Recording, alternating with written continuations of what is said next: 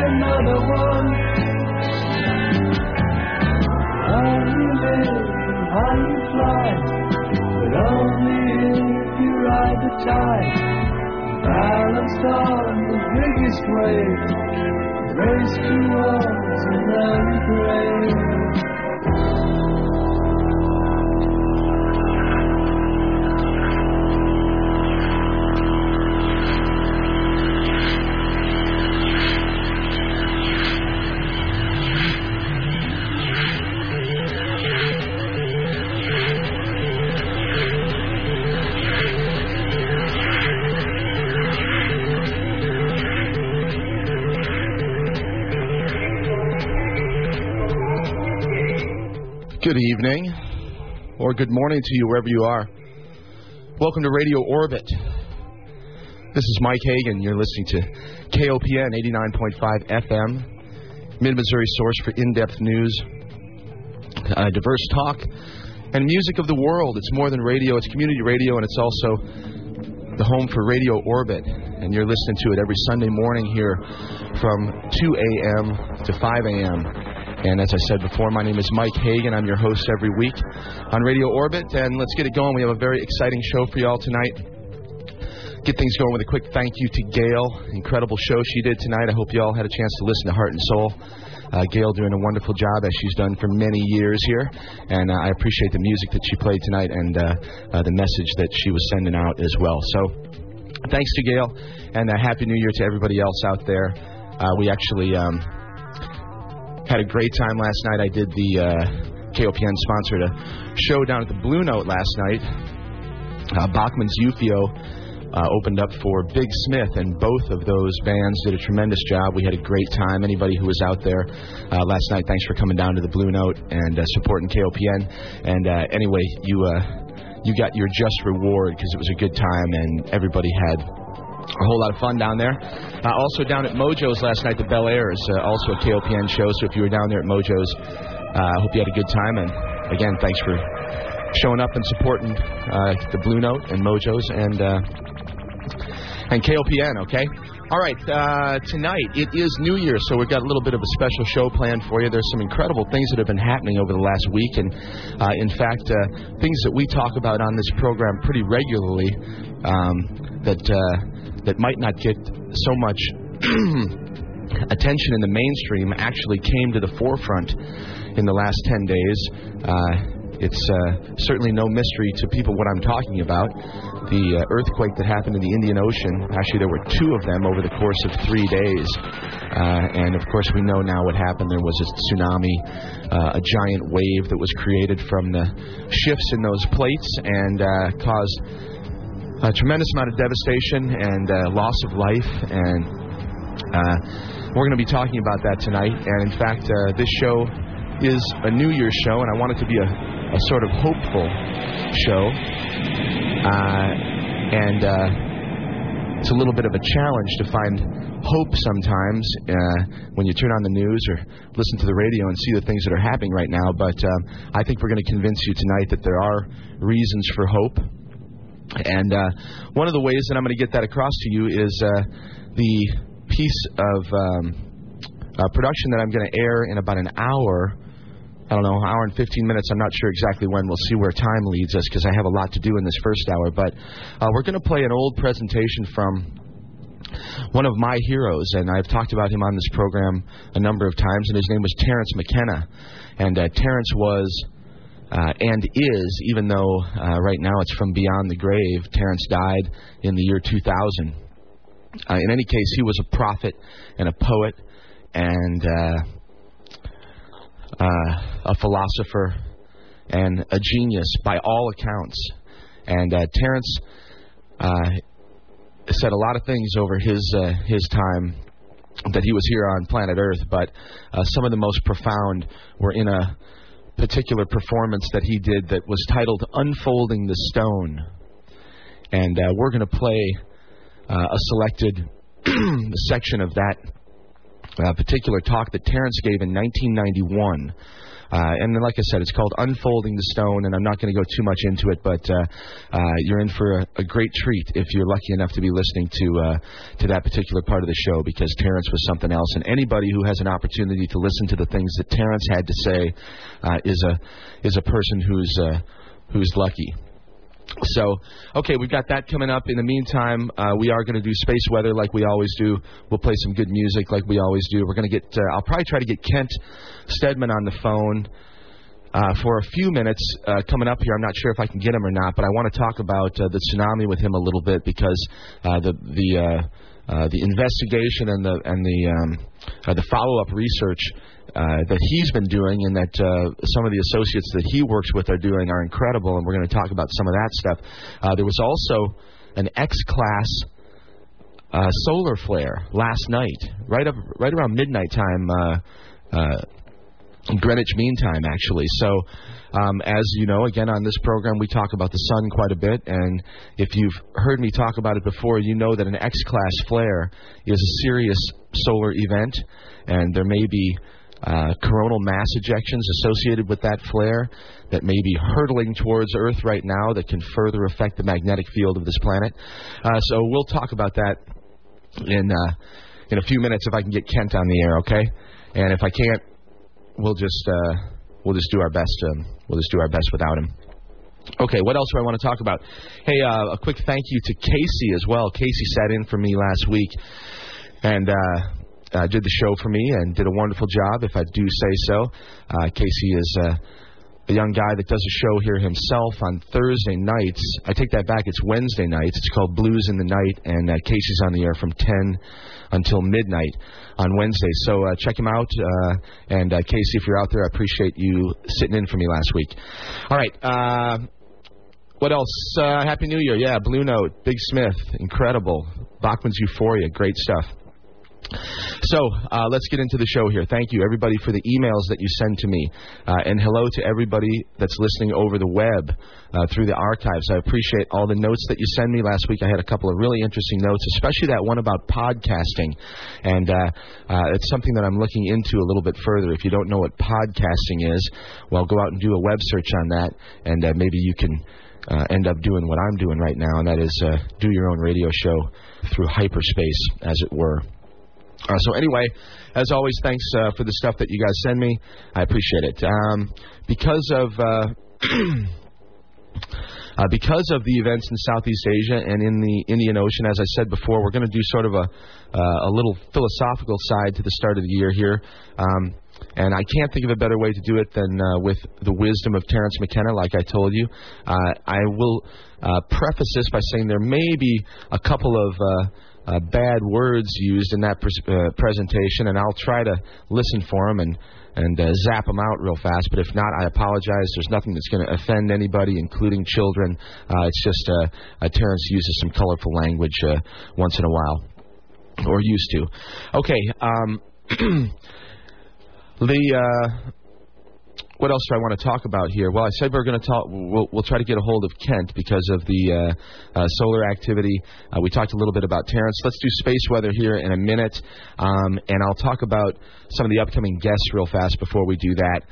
As you know, uh, Dr. Paul Laviolette will be on the program on January 23rd. That is an interview that is already in the can, so to speak, and uh, it just needs to be edited and aired. And uh, Dr. Laviolette has a number of books, including Earth Under Fire and Genesis of the Cosmos and uh, uh, Subquantum Kinetics, a systems approach to uh, uh, to physics and astrophysics. Uh, Paul Laviolette is a PhD astrophysicist and has been published in all the major uh, science journals over the last 25 to 30 years. He's a freaking genius, and he's going to be talking to us, among other things, about uh, the connection between ancient mythology and uh, uh, current real-time reality in our day and age, uh, and the connection to the physical world and the physical laws that we um, believe make the universe the galaxy and the physical world operate the way that it does.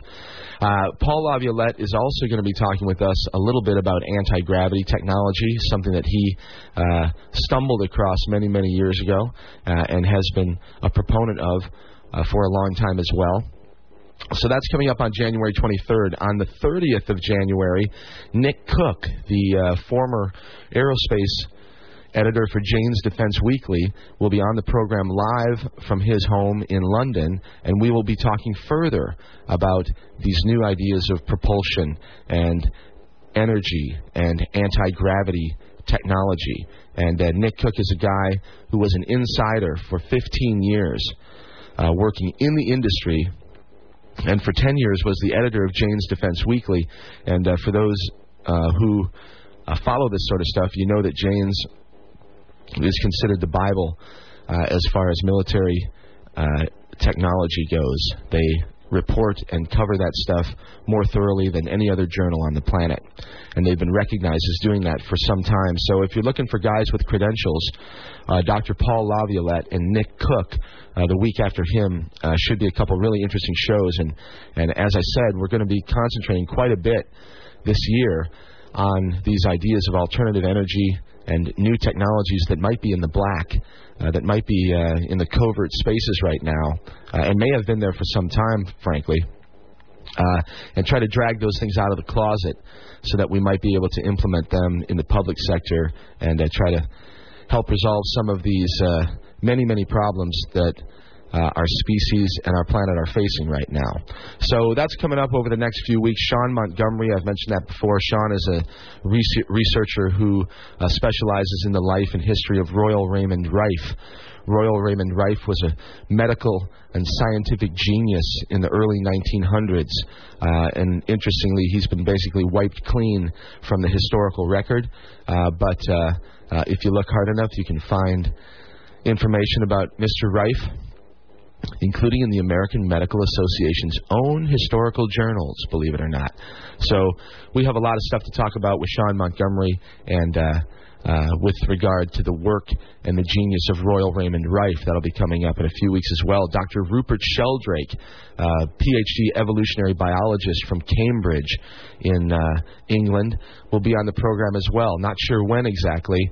Uh, Dr. Sheldrake is a very busy man, and again, for people that look into uh, the ideas of evolutionary biology and um, planetary history, morphic resonance, morphogenetic fields. These are um, areas of research that Dr. Sheldrake has pioneered over the last 15 to 25 years. I'd say 20 years, I guess, longer. But uh, in any case, uh, Dr. Sheldrake, uh, in an interesting piece of irony, uh, Rupert Sheldrake had uh, a pretty close friendship with Terence McKenna, who I mentioned earlier. We're going to be playing a piece of uh, Terence's old work tonight called Unfolding the Stone.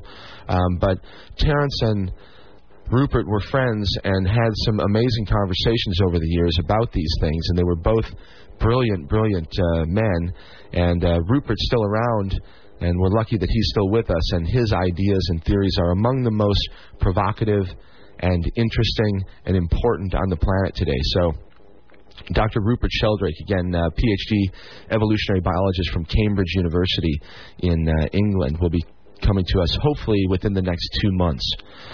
Uh, Richard K. Moore, sort of a social commentator and historian, he'll be on the show in next few weeks here. Uh, Michael Hyson, Dr. Michael Hyson, the uh, marine biologist who we spoke with back in November uh, about dolphins and whales and the incredible abilities of those animals in the ocean uh, that uh, uh, I consider brothers and sisters of the human species. I sort of look at humankind as the steward of the earth, the steward of the land, and I look at the dolphins and the cetaceans, the whales, the orcas as sort of the stewards of the sea.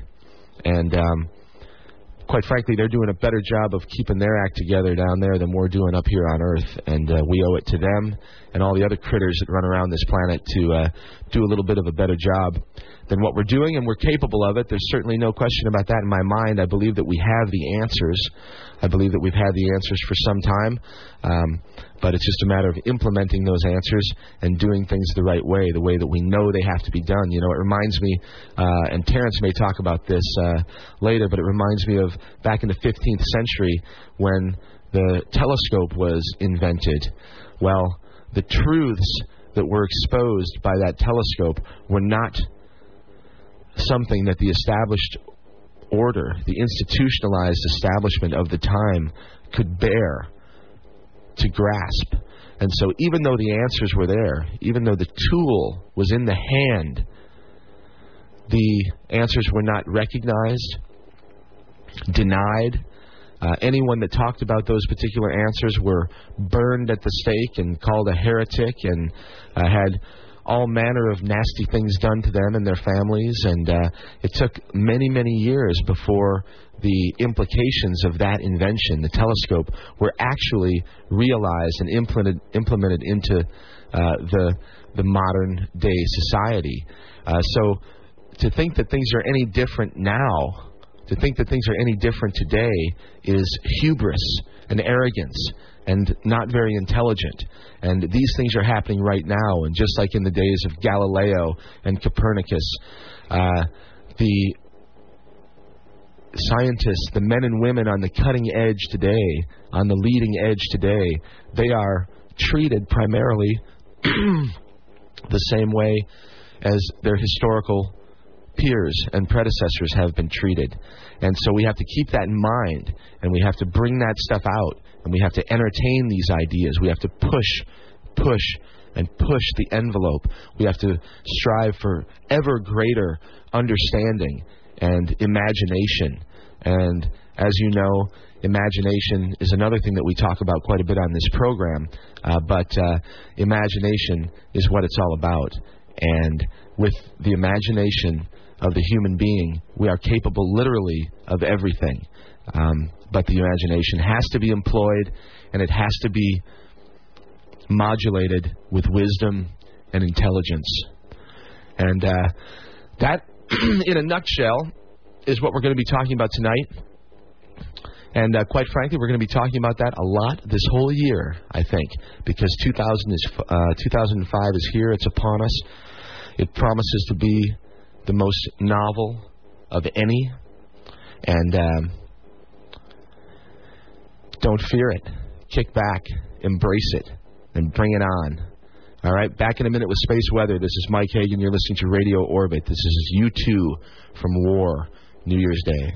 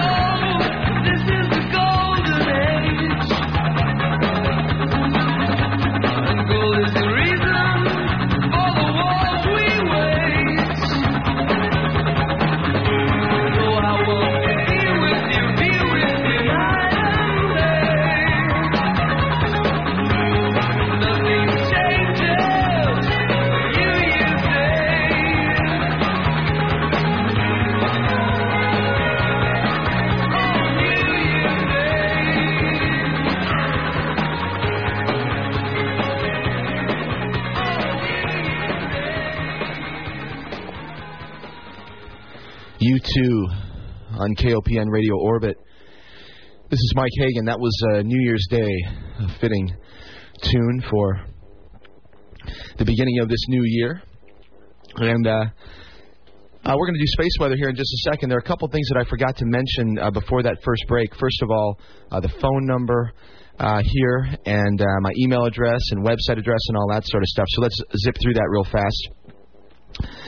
Um, for anybody, uh, if you ever have questions, comments, concerns, ideas, whatever, for this program, you can always send me an email. Uh, my email address is orbitradio, O R B I T R A D I O, at AOL.com. All right, so Orbit Radio at AOL.com. Send me an email if you have anything that you'd like to mention. Uh, also, the website address uh, for those interested. You can go to the web and uh, go to www.radioorbit.com. That's R A D I O R B I T dot com. Just one O, shared by radio and orbit in the middle of that word. So R A D I O R B I T dot com. Check it out. All the previous programs, all the past shows are archived there uh, for the people who can't stay up and listen to the whole show or uh, weren't able to listen for whatever reason. So that stuff's there for you. Uh, we'll have this show up in just a couple of days. And uh, it'll be one to remember, the New Year's show here. Uh, I've got Kent Steadman on the line uh, from cyberspaceorbit.com. You know Kent if you're a regular listener of this program. And uh, we're not going to have him uh, the whole show, but we're going to have him for 15 or 20 minutes to talk about what's going on on the sun and also maybe a little bit about these uh, the earthquakes that we saw in the Indian Ocean. Pardon me, in the Indian Ocean over the last 10 days or so, and uh, some of the results and the ongoing investigations into all that stuff. So we're going to do space weather real fast here, and then we'll bring Kent on. Uh, in the meantime, uh, during Terence's talk, I'll be here in the studio, and uh, the number here is area code 573 874 5676. That's 874 5676. And the 800 number, if you're outside of the 573 area code, is 1 800 895 5676. That's 800 895 5676. Give me a buzz and uh, let me know uh, if you like what we're doing, and uh, uh, just say hi, okay? Also, one other thing, uh, I have a close friend. Uh, his name is Johnny. I won't uh, say his last name on the air because I don't have permission, but Johnny is a great singer songwriter and a musician friend of mine from Denver who happens to be here in town. And I'm hoping that he'll be driving up here and pulling into the parking lot at the station here any minute now. And uh, hopefully within the next uh, hour and a half or so, we'll have some live music here in studio uh, with my friend John. And uh, that'll be a treat for everybody. In fact, some world premiere music uh, from, like I say, one of the most uh, talented uh, singer-songwriter types uh, uh, that I've uh, that I've known in a long time. And uh, yeah, Johnny's a great guitarist, and he's written some incredible stuff. So, so hopefully uh, we get that together, and that'll be the first time I've ever done that. I've never had any live. Uh, uh, in studio musicians before, so it'll be a little experiment, but I look forward to it, and um, I thank uh, John in advance for uh, for coming out here and doing that with us. Okay. Okay, space weather. As I said uh, at the beginning of the program, we had an X-class flare yesterday. The New Year's began. Uh, the New Year began with a with a bang, so to speak. Uh, I think it measured about X2 on the uh, on the scale, but uh, regardless, any any any flare in the X range is a significant solar event. Um, that uh, happened just around midnight Greenwich Mean Time uh, last night, uh, right on sort of the uh, the welcoming in of the new year itself, and it came from a, a sunspot region that's on the face uh, on the, the the earth the earth facing side of the sun right now. That sunspot region is area 715, and it's this funky figure eight shaped looking sunspot area that is capable of launching these giant flares. And uh, I don't know. We'll have to ask Kent when he gets on the air if there was a CME, a coronal mass ejection, that was associated with that flare. Uh, but in any case, um, there's again very, very uh, high activity on the sun during a time when we're supposed to be seeing uh, a lessening of that activity. So the sun is still out of whack and not following the patterns that it's supposed to follow, as it has for now the last four or five years.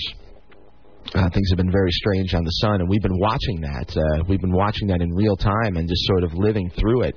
And uh, when these things happen, it's always a, uh, it's always an amazing thing to me, no matter how many times I see it happen. And man, uh, this this morning's was was no different. So we'll talk with Kent about that.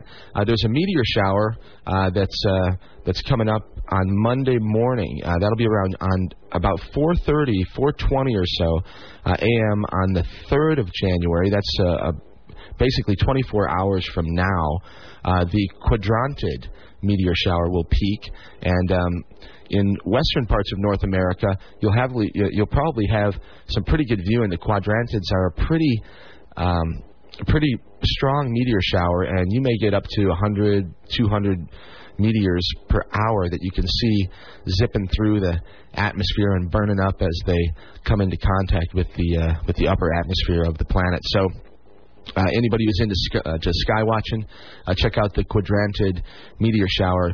Uh, all you do is get up tomorrow morning early and uh, just uh, check it out. All right. Uh, let's see what else. There's a comet uh, that's in the news. Uh, this is uh, an, an actual naked eye comet right now that's cruising by. It's called Comet Machholz.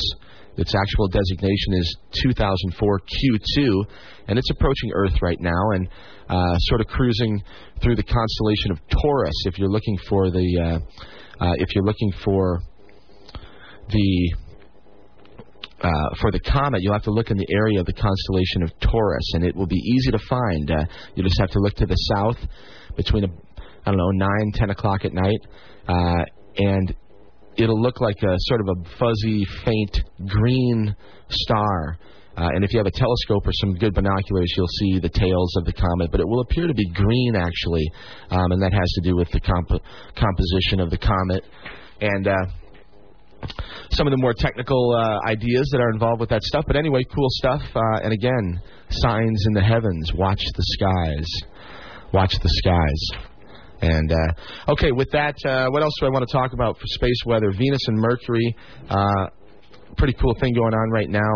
Uh, if you go outside about six o'clock in the morning, look east uh, toward the rising sun, you will see Mercury and Venus. They're very close right now and will be for the next few days, just a couple of degrees apart. And that's a very pretty sight uh, that you can uh, that you can see in the mornings on uh, for the next few days. So, okay, with that, uh, that's about all I want to do with space weather. Uh, let's bring on uh, Kent Steadman from Cyberspace Orbit. Hopefully, he's here on the line with us. For those unfamiliar, uh, go to www.cyberspaceorbit.com to see what Kent is about. Uh, he's a regular guest on this program, an inspiration to me, uh, somebody who actually helped me get this idea together to do this program, and uh, somebody who we're real fortunate to, to, uh, to be able to talk to uh, as frequently as we do um, about, uh, well, just the whole the whole gambit, life and the world and the universe and all these crazy things that we're experiencing as we go through it. So, anyway, uh, without further delay, uh, Kent, do I have you here? Huh? I guess not. Uh, we will have to get him back on the phone here. In fact, that's a that's a good opportunity to go do a piece of music. I'll get Kent back on the air here in just a second, and um, uh, we will uh, come back in just a second. Okay, uh, this is Soundgarden from Superunknown. It's called Fell on Black Days. Back in a minute. This is Mike Hagan, Radio Orbit.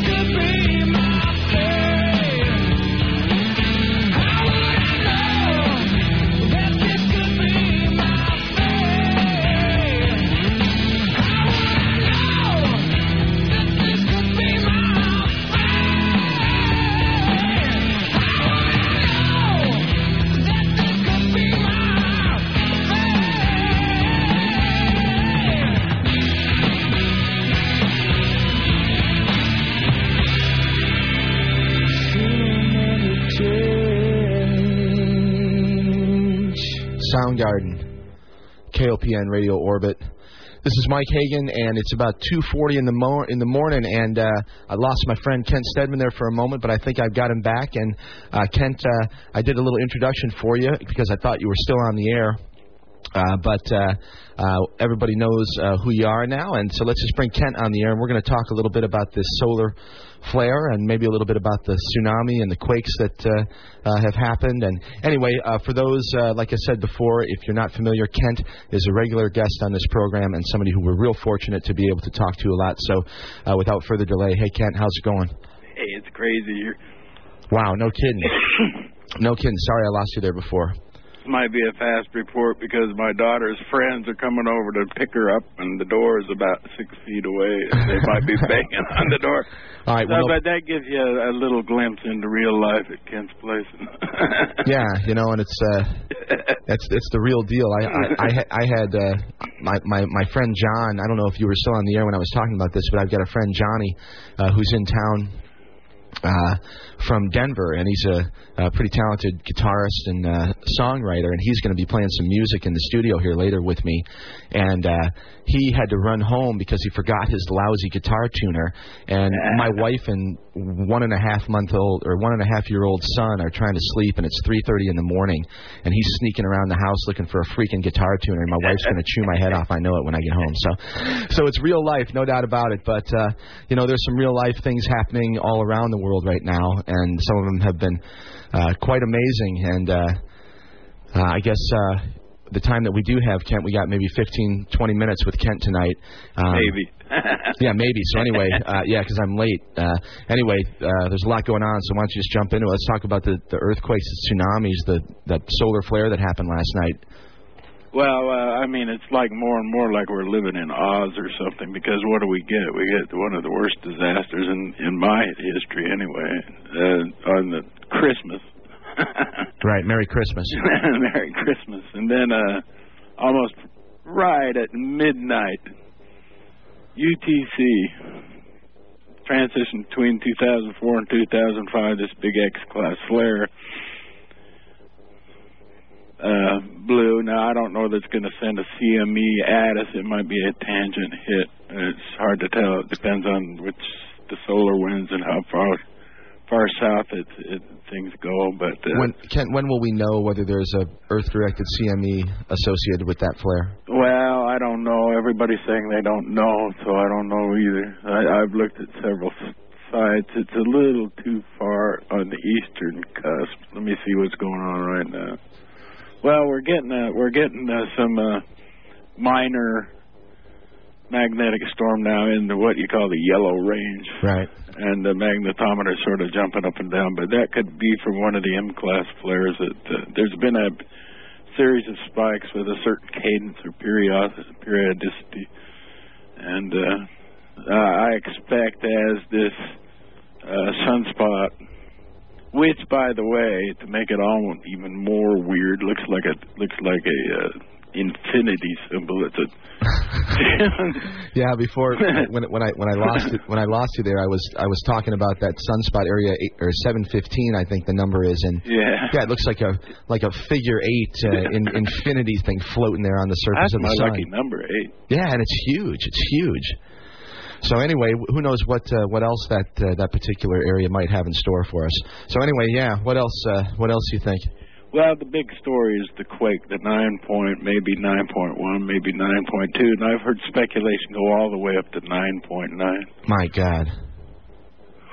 Yeah, it was it was It was devastating. Yeah. It was devastating. It's most, at least the most powerful earthquake in 50 years. And if they keep upping the ante, not only on its seismicity, but the number of uh, casualties and unfortunately Yeah. dead people, you know, it's up to about 50 or uh, a million and a half now. right, right. And uh, you know, we're not getting the total straight deal on mainstream news. Uh, I'm Is that right? Now that really surprises me. I'm talking to people in Malaysia, you know, that have been readers of my website, cyberspaceorbit.com, for a long time, and they're they're saying, hey, you know, it, there are whole cities, whole villages that are gone. Yeah, I thought gone. just gone. Uh, literally. quote unquote, city's gone. Don't you understand? Gone. And that's a quote from someone from your from your Yeah, site. He Yeah, lives in Malaysia. yeah, I saw that. And up in northern Mhm. Malaysia, you know, up uh, Aceh, Aceh, Right. A C H E H. Uh, the death station was just uh, nothing standing, nothing standing. And I, I'm looking at a photograph of a either an island or a peninsula that, that was reduced in terms of its uh, uh, infrastructure was reduced in half, if not the whole island itself. Some some islands have just gone, disappeared, My God. and these are inhabited, you know, old old uh, inhabited by ancient people that have been there for a long time. They're Right, right. heavily populated, so. Yeah, I think about the, uh, uh, and I and I don't want to dwell on casualties. uh, I mean, the bottom line is that a lot of there was a, a huge loss of life, and it's ongoing. And there's a serious situation going on, no question about it. Uh, um, but I really don't even understand how the estimates could even be done. Almost, uh, They uh, can't. They They can't be, you know. And and it reminds me, and again of human hubris and you know it's it's just it's just a further extension of this idea that we have to be in control. And even when an event happens like what happened a few days ago uh to to show self-evidently that no one is in control of the natural world even though uh, some of these guys may think that they are that even after an event like that they have to again further act like they're in control. We know exactly what happened. We have, you know, we know exactly how many people died. We know exactly what to do to solve the problems. In the future, we're going to have uh, response systems and blah blah blah and all this stuff. And it and it just uh, it just is more of the same to me. It's a little bit frustrating when I see that happen because I think that these things are are wake up calls to try to get us out of the uh, out of that out of that situation. So anyway, Well, a couple of weird things about the Earth is still ringing like a gong. I mean, you go look at the USGS site and it's five point six, six point six, you know, four, Right. four point nine, five point hundreds of quakes in the five to six region. right and Those are to- big quakes, you know. right. And what occurs to me, uh, you know, how wave propagation goes.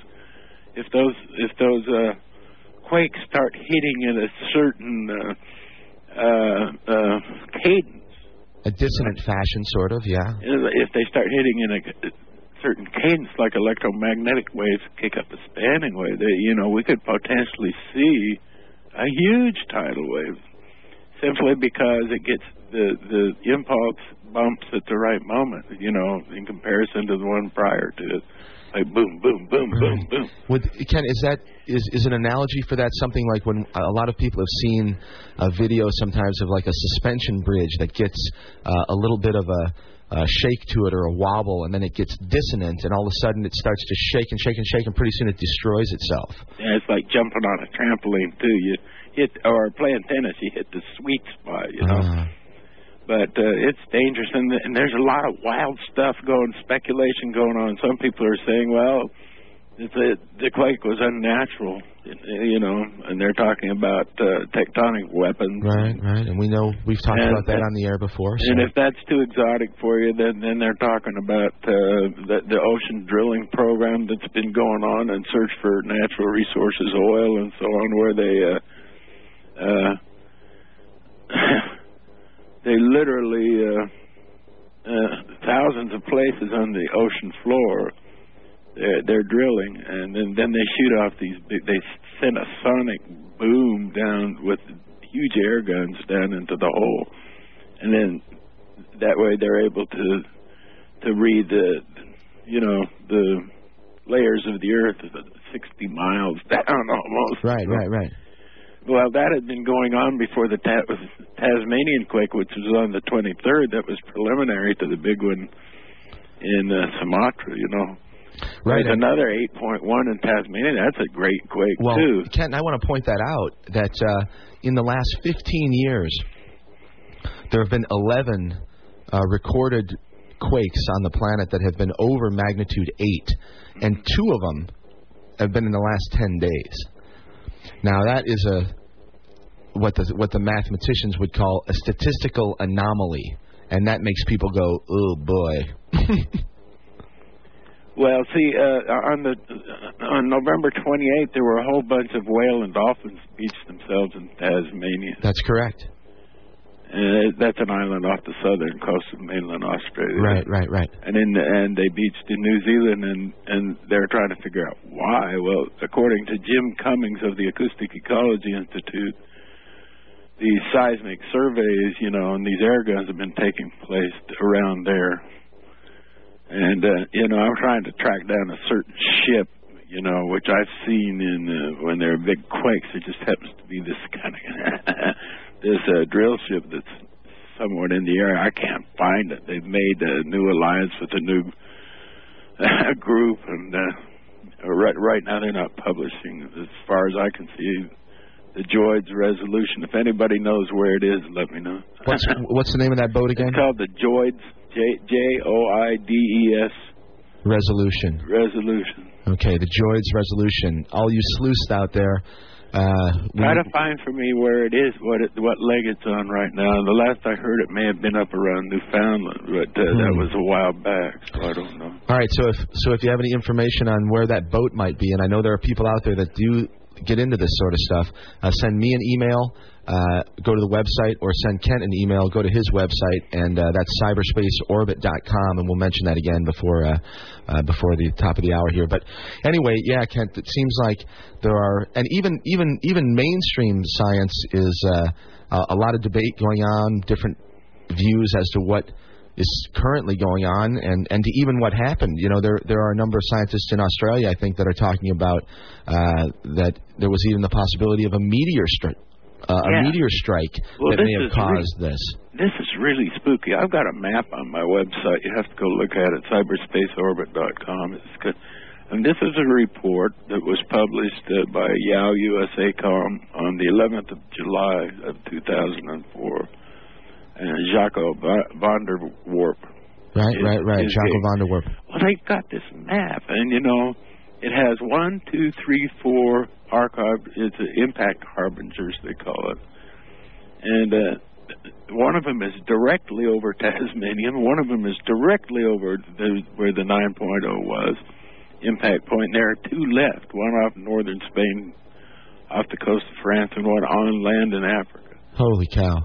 And so, in other words, you're saying that that that Jaco may have may have predicted well, the first two, if if that was the scenario, that th- those were the areas where those quakes occurred. Well, this isn't science at all because this came to Jaco in it from some guy who had this map came to him in a dream, huh. quote unquote.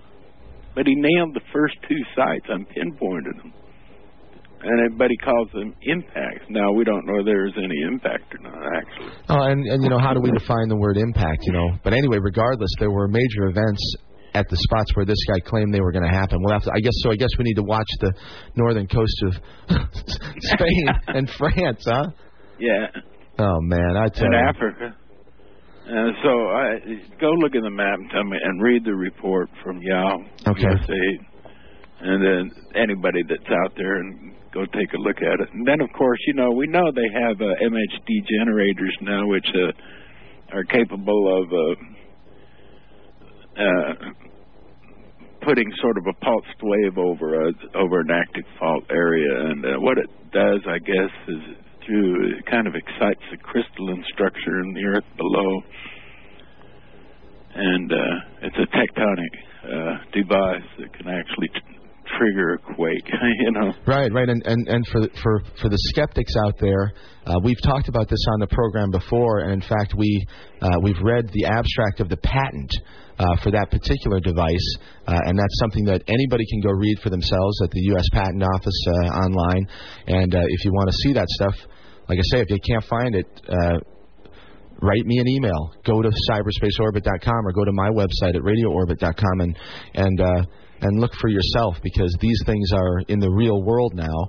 And uh, as a matter of fact, uh, Bill Clinton's Secretary of Defense, William Cohen, uh, at a, a meeting on anti-terrorism uh, in 1997, uh, spoke uh, on the record about tectonic and weather modification and electromagnetic weaponry uh, that would be used to set off earthquakes, volcanoes, and things of this nature. So, so this stuff is in the public record. It may be. Uh, it may be not uh, on the radar, but it's there, and, and, and these things exist and are real. And I mean, whether they're in play or not, you know, Kent, your guess is as good as mine. But uh, well, all, you know, all I know, we had a quake, a mega quake, super quake, a great quake on Christmas.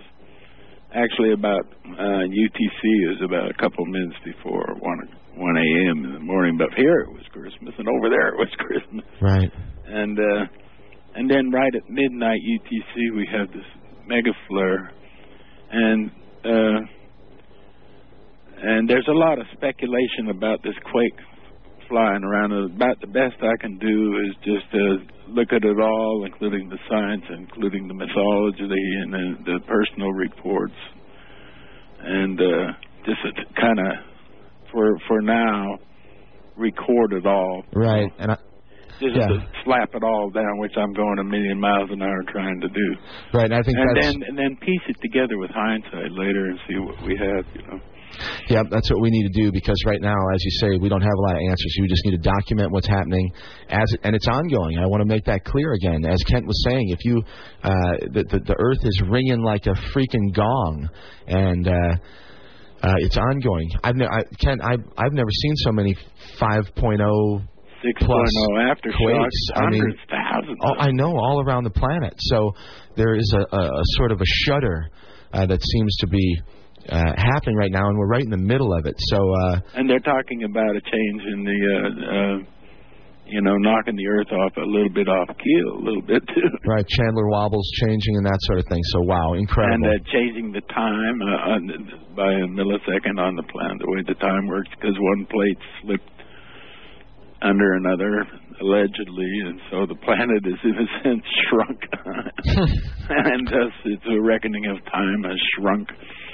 Amazing. It's really fast, and we need more uh, specialized people to really look into this and see what's going on. Uh, because uh, I'm a generalist, and Mike is too. I think we're generalists. We try to keep a pulse on a lot of different deals going on, and then we uh, collect the uh, bits. And I collect everything, whether it comes from uh, uh, science or whatever, you know, or personal reports. There's this report of this guy that was in uh, Sri Lanka, I believe, this Christian guy that uh, went out to rescue somebody in this tiny boat, and this huge wave was the tidal wave was approaching, and he stood up in his boat and prayed to God that the wave would would subside and the wave caved in right in front of him and allowed he and his rescued child, I think it was, to live.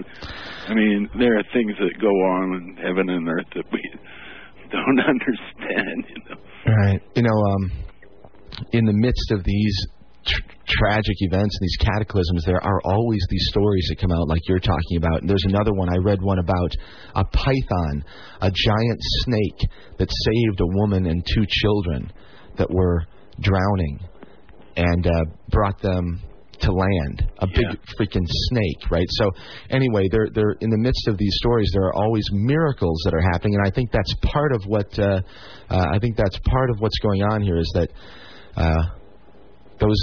All these things are there to show us uh, things, to teach us things. I think, uh, in a way. So I don't know, Kent. Um, it's sure an amazing thing. And, th- and then, of course, we have uh, the the ghost of grandfather CeeLo over our shoulder Yeah, who predicted two years ago, three was it? three years ago. Yeah. In April, that this would all start happening. yes, and he predicted it to to Kent and I personally. Uh, we were in his presence. We spoke with him privately, and this was not a joking man, not a joking manner. This is this is a spiritual elder of the Lakota Nation, and a man who w- we were fortunate enough to be able to share the same space with him and some of those other guys and girls. So. Anyway, serious stuff. So, all right. Well, Kent, uh, I'm well, gonna- thanks for putting up with this. I've got a cold. My daughter's here. She's got a cold, but she's going out to have some fun on the town anyway. She'll only be here a couple more days.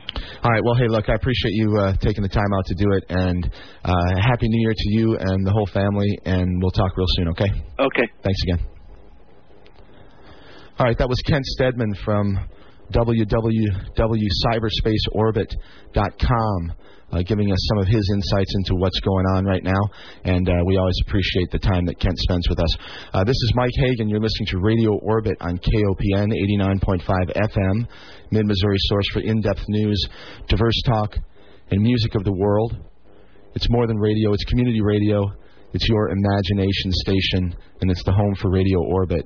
Uh, this is Mike Hagan. I'll be back in just a minute. Let's play little piece of music here. This is from World Party. It's called Is It Like Today from their CD Bang.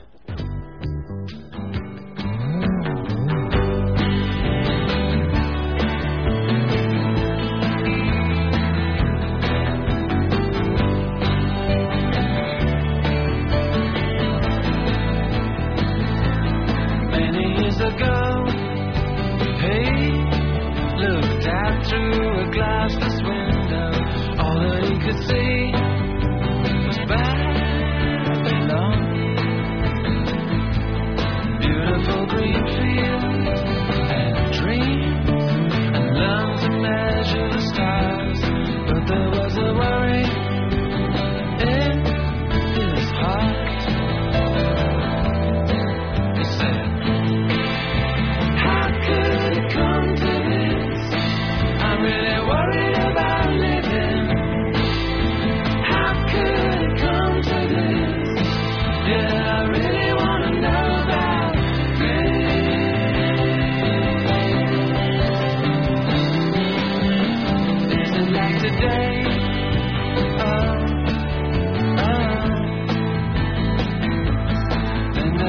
day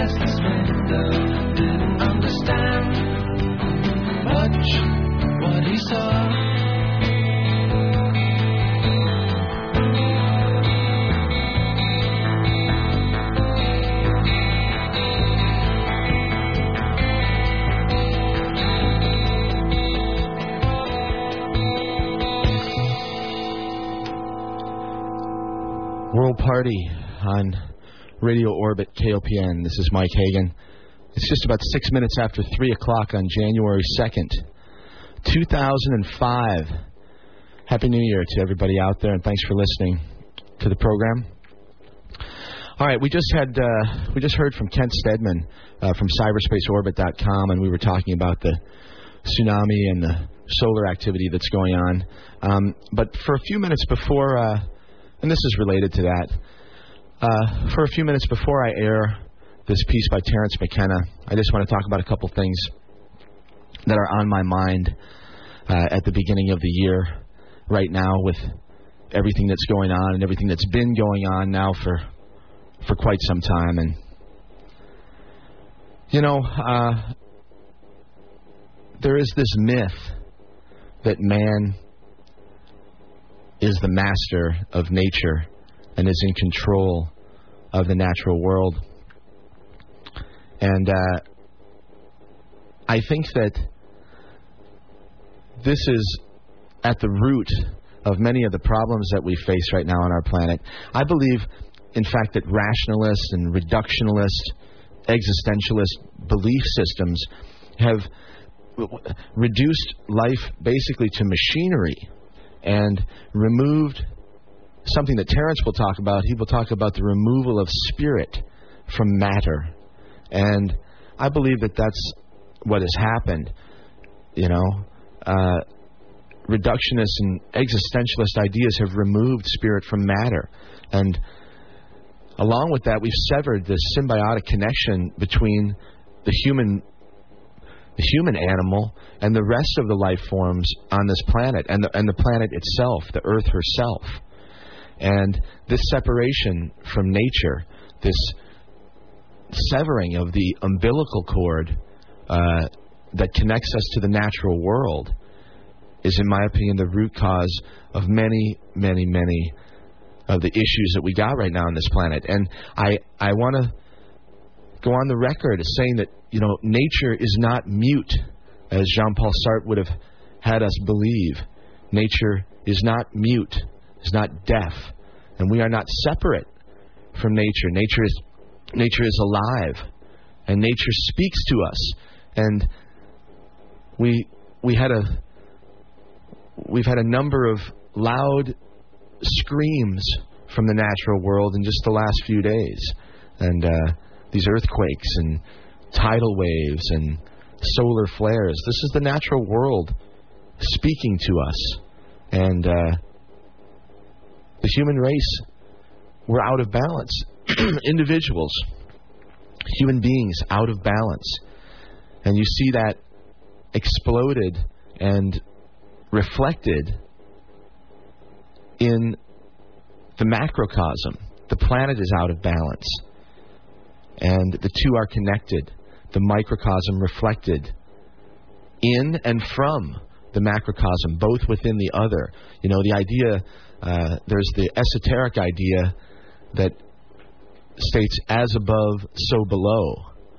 Well, that's a simple way of saying that the universe is fractal and that it's self similar across scale. And science tells us this now that the universe is self similar across scale. Well, what that means is that, you know, in the old days, uh, it didn't take a genius to recognize that the uh, the structure of the atom and the structure of the solar system and the structure of the galaxy uh, all seem to be sort of uh, the similar idea, this idea of the uh, orbitals and spin and angular momentum. All of these things are self-similar across scale, regardless if you're looking at a microscopic subatomic particle or if you blow it up and look at the entire galaxy or a cluster of galaxies. They're all organized the same way, and uh, they're connected in this manner. Uh, even the Christians in the Catholic faith, we have the, the there's a prayer that they call the Our Father, and in the Our Father, there's a line in that prayer that says, "On earth as it is in heaven." And in my opinion, this is just another expression of the same idea that uh, the microcosm is reflected to and from the macrocosm. And so, to me, this the reconnection with nature is is is imperative. If nature is dead, you know, then then history is just this random fluctuation of events, which I do not believe. I don't even think there's evidence for it. I think that uh, trendless fluctuation in a uh, in an in an environment that is completely ruled by order throughout at the biological level, at the cellular level, at the atomic level, at the chemical level, we have order. And uh, then when we get to human history, all of a sudden we supposedly have no order. It's just trendless fluctuation. Well, I disagree with that. I believe that history is for a reason, and I believe that nature has intent. And I believe that there is an intelligence in nature that drives much of the things that uh, that go on on this planet. And I actually think that it's a hopeful idea, um, and it's one of the things that Terence will be talking about a little bit later. So, anyway, I do believe this re- a, a reconnection of sorts with nature uh, in in a, in a way that is again symbiotic, as in the days of the garden, as in the days of paradise that we've been told about. You know, a symbiotic connection between humans and the rest of the life forms on this planet. Uh, it was, um, you know, it was said that man walked in the garden with God. Man and woman together walked in the evenings with God as brother and sister. And this is the nostalgia of paradise that we all dream of because somewhere in our past, uh, I believe that this was a reality. Um, but, you know, I'm not suggesting that. Well, I guess what I am suggesting is that maybe we weren't expelled from the garden, as is described in the, the so called fall of man. Maybe we simply left. And and we can return. We are not fallen beings. We are not doomed from the womb, cursed with original sin and all that crap. You know, if we can bring back balance into our own lives, balance between men and women, between man and nature, between man and the heart, reconnect to the intelligence of the heart, well, then it's very possible that the earth comes back into balance in this reflective, holographic sort of way. So now I don't I don't I don't mean we have to paint ourselves blue and run around in jock straps, you know, but we do have to find a way to incorporate the idea that nature is alive. Uh, incorporate that back into our worldview into a way that brings back balance. You know, you know the butterfly effect is real. We've talked about that on this program before. The butterfly effect uh, basically says that the flutter of the wings of a butterfly or a moth can create a hurricane. And this is not an allegory, this is not a metaphor. It's the fact of the matter that very small, seemingly insignificant events can lead to great, great, and unpredictable result. And if you think about that in light of what human beings are doing on this planet. I mean, just think of some of the things that Kent just talked about 15 minutes ago, 20 minutes ago. And then think about the butterfly effect. And think about this idea that nature is self similar across scale. And um, think about that stuff as you're listening to Terence in a few minutes here.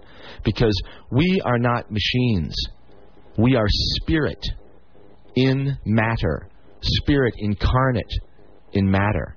And we better start acting like it, or we're going to get more messages, I imagine. We're going to get more messages from nature uh, like we got over the weekend.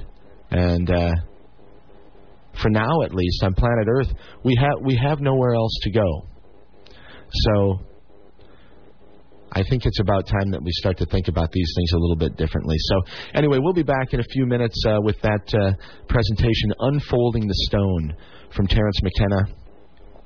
Before that, we'll listen to a little bit of music and uh, come back in just a few. This is Mike Hagan. You're listening to Radio Orbit on KOPN 89.5 FM, and this is also the Tragically Hip from Day for Night. This is called Titanic Terrarium.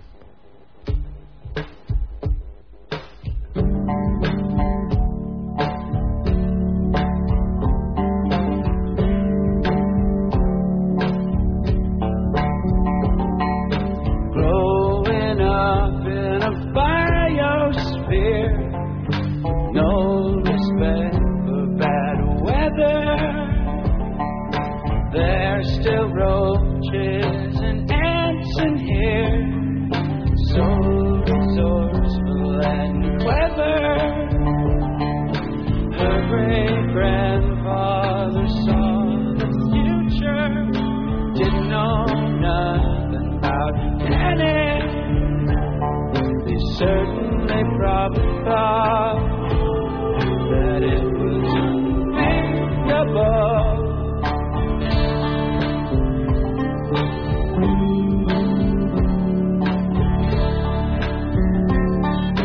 Trace man wafting in from the north, so we don't fuck with the 401. It's bigger than us, larger than we bargained. I guess it's just not done. His great grandfather worked for Goodyear. You'd see the blimp on Sunday. Wonder what the driver knew about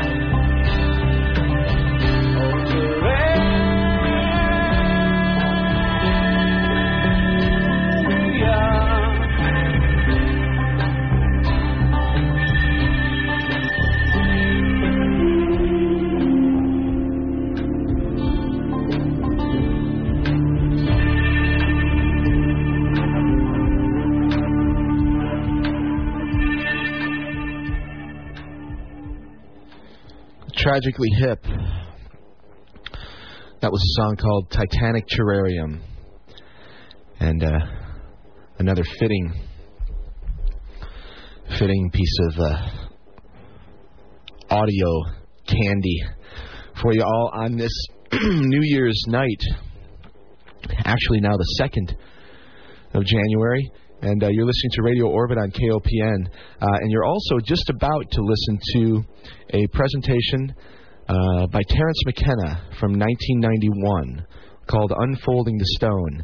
And although it's 14 years old now, it is as valid and relevant and pertinent as it was the day it was spoken. And uh, Terence is a delight. And if you don't know anything about him, I uh, encourage you to go to my website, uh, www.radioorbit.com, R A D I O R B I T dot com, and uh, go to the main page there, and there's a link over to Terence's historical uh, work, uh, and there are many, many, many sites on the internet that have been devoted to the work of Terence McKenna, but there are a couple that are more or less official, and I'm linked up to one of those.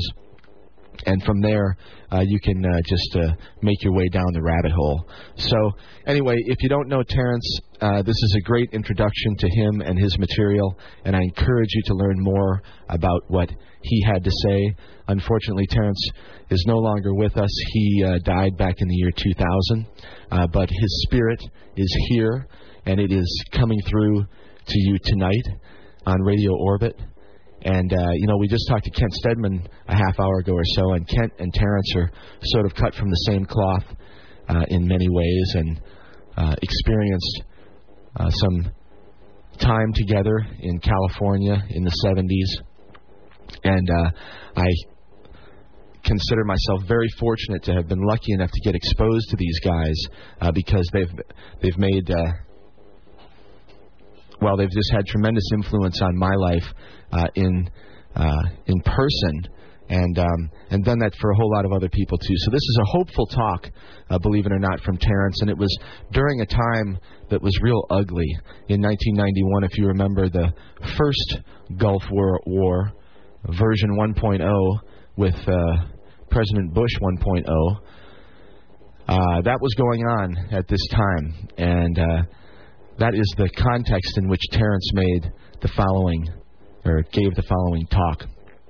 So anyway, without uh, any more delay, let's get right to this now. This is Unfolding the Stone uh, from Terence McKenna from 1991, and it is also, uh, as I said, something that is very relevant today and uh, a hopeful message uh, for the new year. So listen to it. I'm going to run it in its entirety. It runs about 51 minutes, and when we come back from that, we will have some more music for sure. Uh, and some of that music will be live in studio right here. I've got uh, uh, my buddy Johnny in town from Denver, and he's going to be playing his guitar, and I might be tapping on the bongo drum a little bit, and uh, we're just going to mix it up a little bit during that last half hour, or during that last half hour or so of the program. So anyway, stick around for that. It should be really fun, and uh, I want. Uh, we started out the show pretty serious with uh, all of the things that are going on around the world, and that's what this program is about. Unfortunately, sometimes we have to be serious and talk about this stuff. Uh, because obviously our, the, uh, these things are directly impacting our lives, and um, uh, we need to stay informed about them. So, in any case, uh, it is New Year's Zone. We're going to have some fun, and it's going to start right now with Terence McKenna, Unfolding the Stone. This is Mike Hagan. You're listening to Radio Orbit on KOPN. Okay. All right. First of all, thank you all for being here. I know we're up against the Grateful Dead, my favorite band. Uh, I'm going to quote them repeatedly. It's a thousand to one chance that this would happen, and it just shows the world is stranger than you can suppose. So, uh, the name of this talk is Unfolding the Stone. And I wanted to talk about this. It's a departure for me because I think we've just been through a real hammering over the past 10 months. I mean, if you've still got your optimism intact, And believe me, I do. Uh, you've been through the fire. This has not been an easy 10 months for uh, the people of this planet or the planet itself. And so I want to sort of reach back tonight and invoke a vanished tradition, get to the heart of it, and try to show how we can bring this forward in our lives to empower hope in the most dark of situations. And in fact, to even make these dark situations the raw material of a clearer, stronger hope than might ordinarily be the case. A few days ago, I was talking to a friend of mine, and he wanted to tell me the story of sitting in the presence of a 104 year old Vietnamese monk. And the guy had basically kept his mouth shut, the monk, hadn't said much around the monastery where he just sort of cleans up. But then he announced he wanted to talk about meditation. And he opened his remarks by saying, We are all luminous beings. Why then do we not appear before each other radiant in our illumination? And this is the conundrum of life. This is the problem. Uh, it was T.S. Eliot who said, between the idea and the reality, between the motion and the act, falls the shadow. And why is that? As psychedelic people, this is the problem that we grapple with in our own lives and when we look out at the world. You've heard me say many times, we have the vision, we have the money, we have the technology, but why can we not then appear before each other as radiantly luminous beings? And why cannot we reclaim our planet from toxification, disease, overpopulation, bonehead politics? You know the list. What's the hang up here? What is the problem? Why is perfection so distant?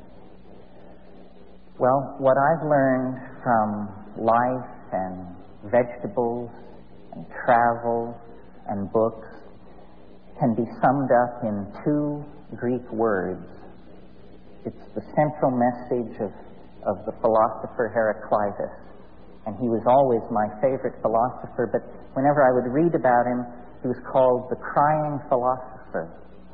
And I had to live to be 44 years old to understand the poignancy of Heraclitus' message. He said, in a nutshell, Panta rhei, all flows, all flows, nothing lasts, nothing is permanent. And this is the hardest message life has to teach. Because what it says is, your joy is transient, your anguish is transient, your fortune, your home, your dreams, your moments of great uh, ecstasy, your moments of great insight, your moments of great empowerment, everything is flowing through your hands at the moment that you are aware of it. William Blake, who in a way set this engine going a couple of centuries ago, said, What is the price of experience? Is it bought for a song or wisdom for a dance in the street? No. It is bought with all that a man has his wife, his home, his children. Now, this is not a pessimistic message, and William Blake was not a pessimistic guy. He was the same guy who told us that if we could but cleanse the doors of perception, we would perceive the world as it is, infinite, in a grain of sand. How can we take this poignancy, this sense of impermanence, and weld it into something which is paradoxically indestructible and has meaning in our lives and gives us not only the strength to carry on, but the power to be exemplars, the power to stand up before other people and let them then feel the power of vision in the paradox of permanence in the face of the need for indestructibility. Well, to answer that question, I felt that we had to leave the narrow confines of 20th century thinking, and we had to reach back into the byways of human thought that have been, by most of us, somewhat passed over and forgotten, because after all, modern life makes great demands on us. It's enough to just keep your checkbook balanced and your insurance paid. We can't all spend our time delving in the libraries of, uh, of the noetic and gnostic and hermetic and magical traditions. But I thought it was worthwhile to talk to you about this tonight because we have been through such a difficult ten months. And it was also Heraclitus, the all flows guy, who said, All is war. All is war.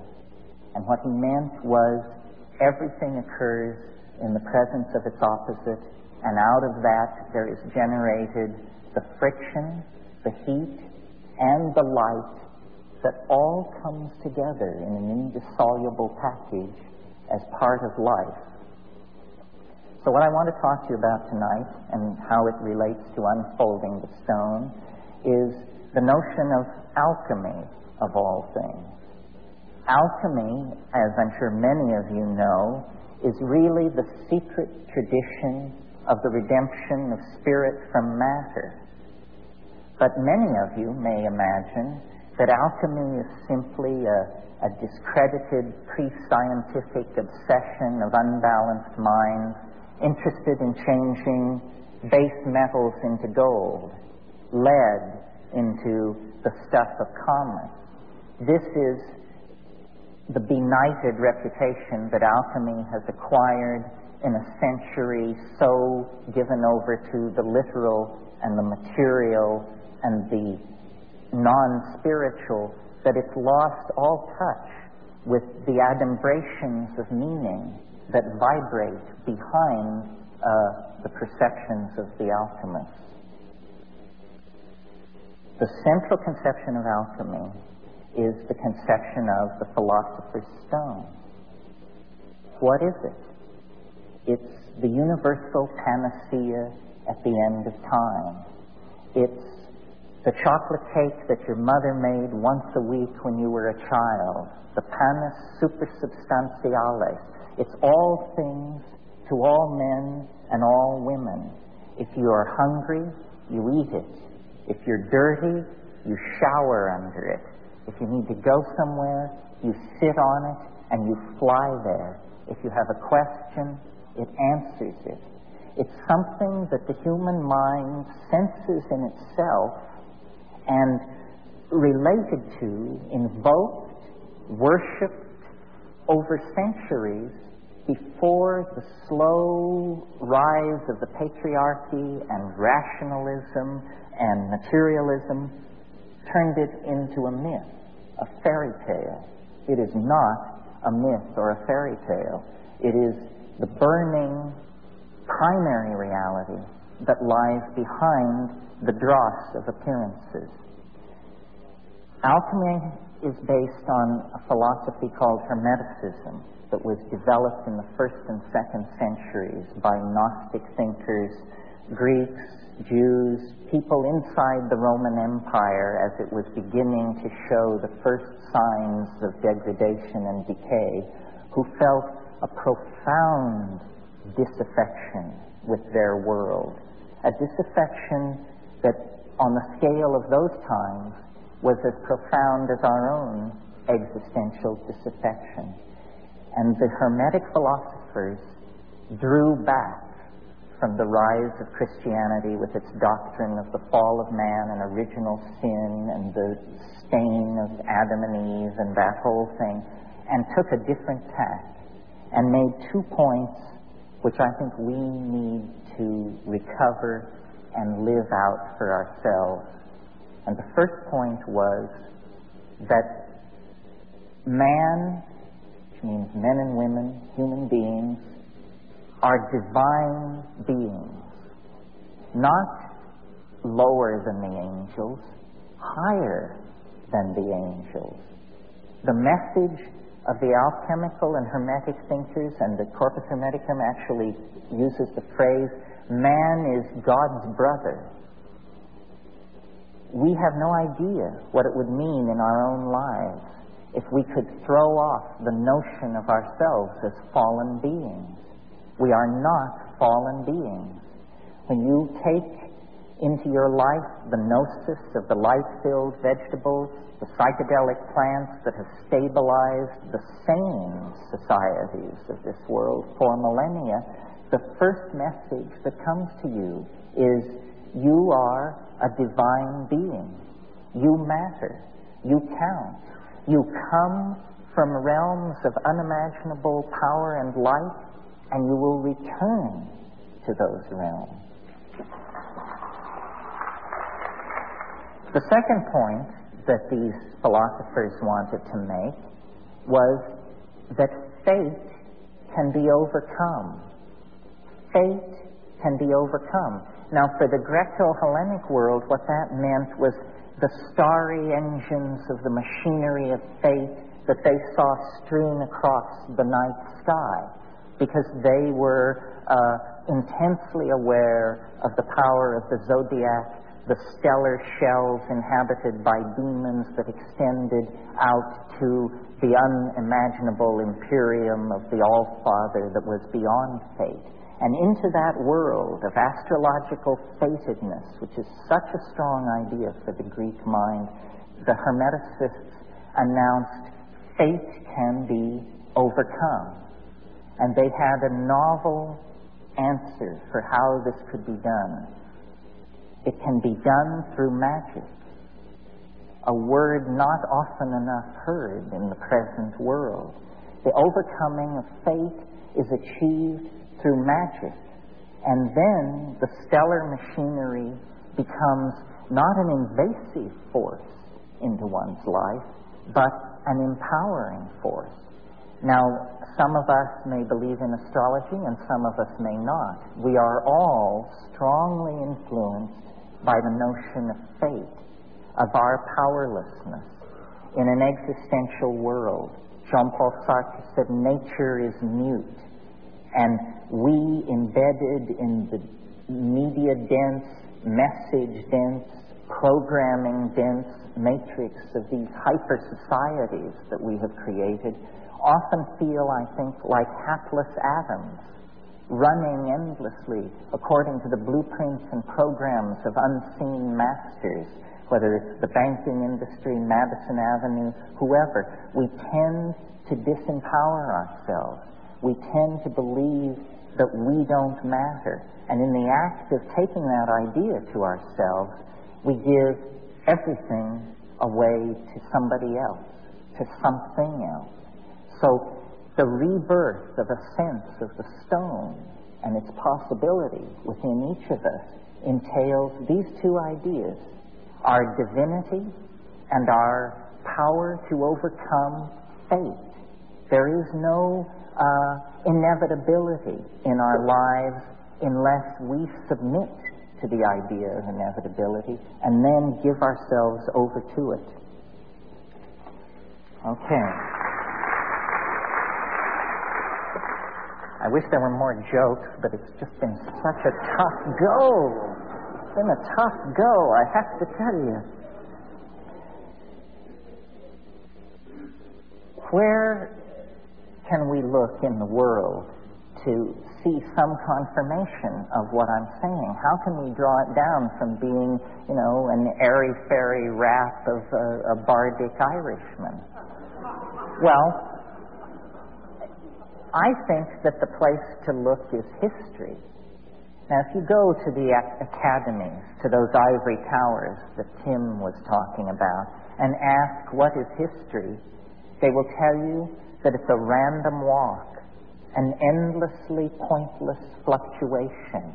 Empires rise and fall, migrations of people come and go, that it is essentially meaningless. I don't believe this. I don't even think there's strong evidence for it. Because what I perceive when I look at the world, not only the world of history, but the world of nature, which out of which history has emerged, I see novelty, something wonderful, maddening, paradoxical, and ever increasing, ever more conserved. Every iota of novelty that comes into existence is somehow saved and passed on. That's why when we uh, walk or drive down Melrose, we see Egyptian fashion motifs, we see fashion statements drawn from the 14th century, the 2nd century, Assyria, Egypt, uh, Angkor Wat. All of the novelty of history coalesces in the living moment. It's always been that way. Every society in the moment of its existence has lived as a resonance, a completion, and uh, a distillation, good alchemical word, a distillation of what has preceded before. And so the alchemical idea that spirit can be redeemed from matter begins to get teeth when you connect the idea of spirit up to the idea of novelty, which has not ordinarily been done. But, you know, novelty is the life of the party, and the life of the party is to be high spirited.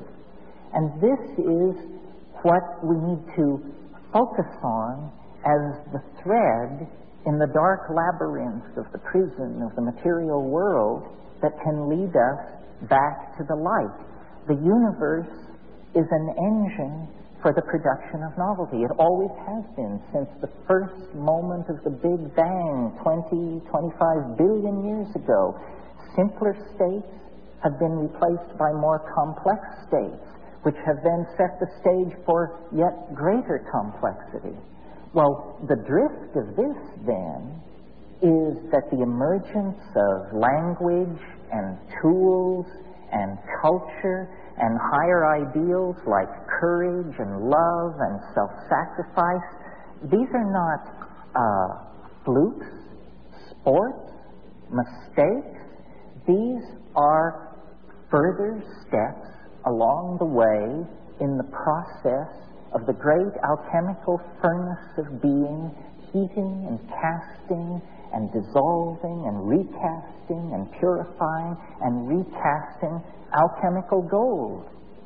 And so, hard as the world may appear, uh, dark as the hour may appear, in reality, we exist in a dimension of greater opportunity, greater freedom, greater possibility than has ever been. The challenge then is to not drop the ball, is to know this and to act on it and to slough off all the leeches and backhandlers and weasels and crypto fascists who want to deny that and turn man into a machine for their own purposes. Alchemy has always perceived this and has delineated stages in the transformational process. And these stages uh, are uh, worth talking about, not in the details, but in, in the two bipolar states which define this. They used a bastard Latin and they called them the nigredo and the albedo. The nigredo is the precondition for transformation. And what is it? It's shit.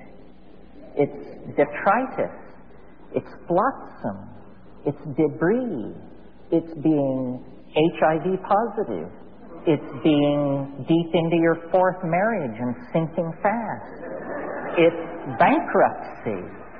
It's, uh, you know, serum hepatitis. It's the inevitable dark night of the soul that comes upon us. And these dark nights of the soul come upon all of us.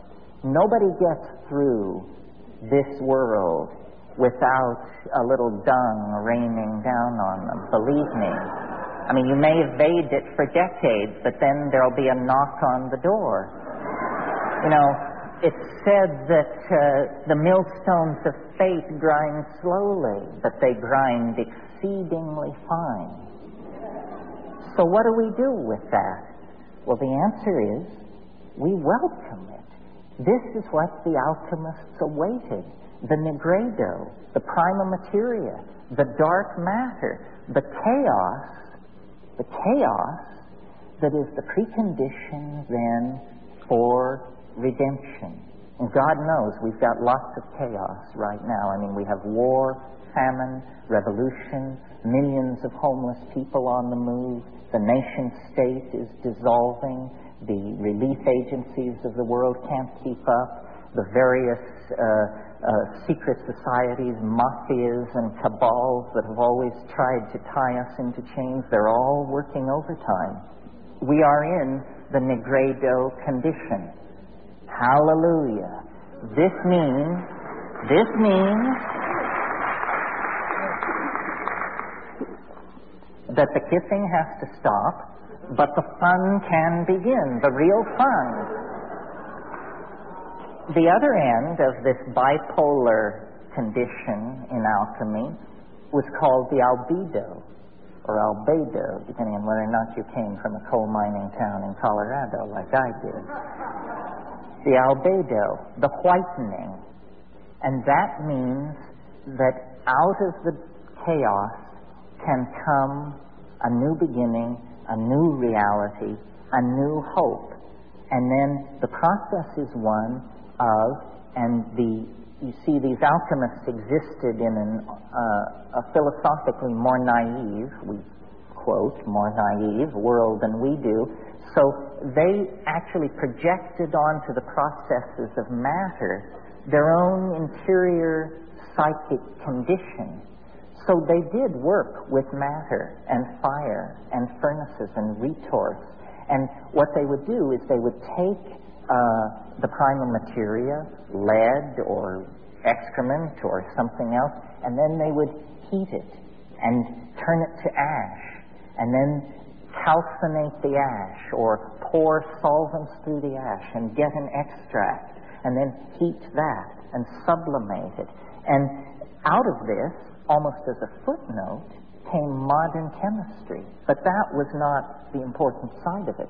The important side of it was that they were projecting mental states onto the swirling retorts of their laboratory. It was like a magical mirror for them. It was, in fact, dare we say the P word, it was psychedelic.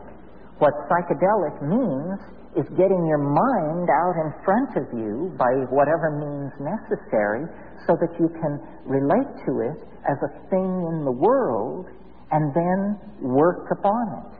So from the Nigredo to the Albedo, there were a series of uh, these stages. Now, I said a few minutes ago that magic was the key. And by magic, I mean the reclaiming and the reconstruction of language to a sufficient degree that it becomes at first possible, then probable, then inevitable to each one of us that miracles can happen. Miracles can happen. The Grateful Dead have a song, We Need a Miracle Every Day. We do need a miracle every day. Well, is that too tall an order? Uh, I don't think so. I don't think so. Uh, years ago, one of these talking vegetables said to me,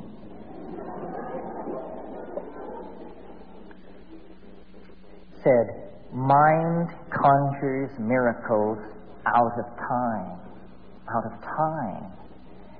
Time is the prima materia on which the alchemical process works.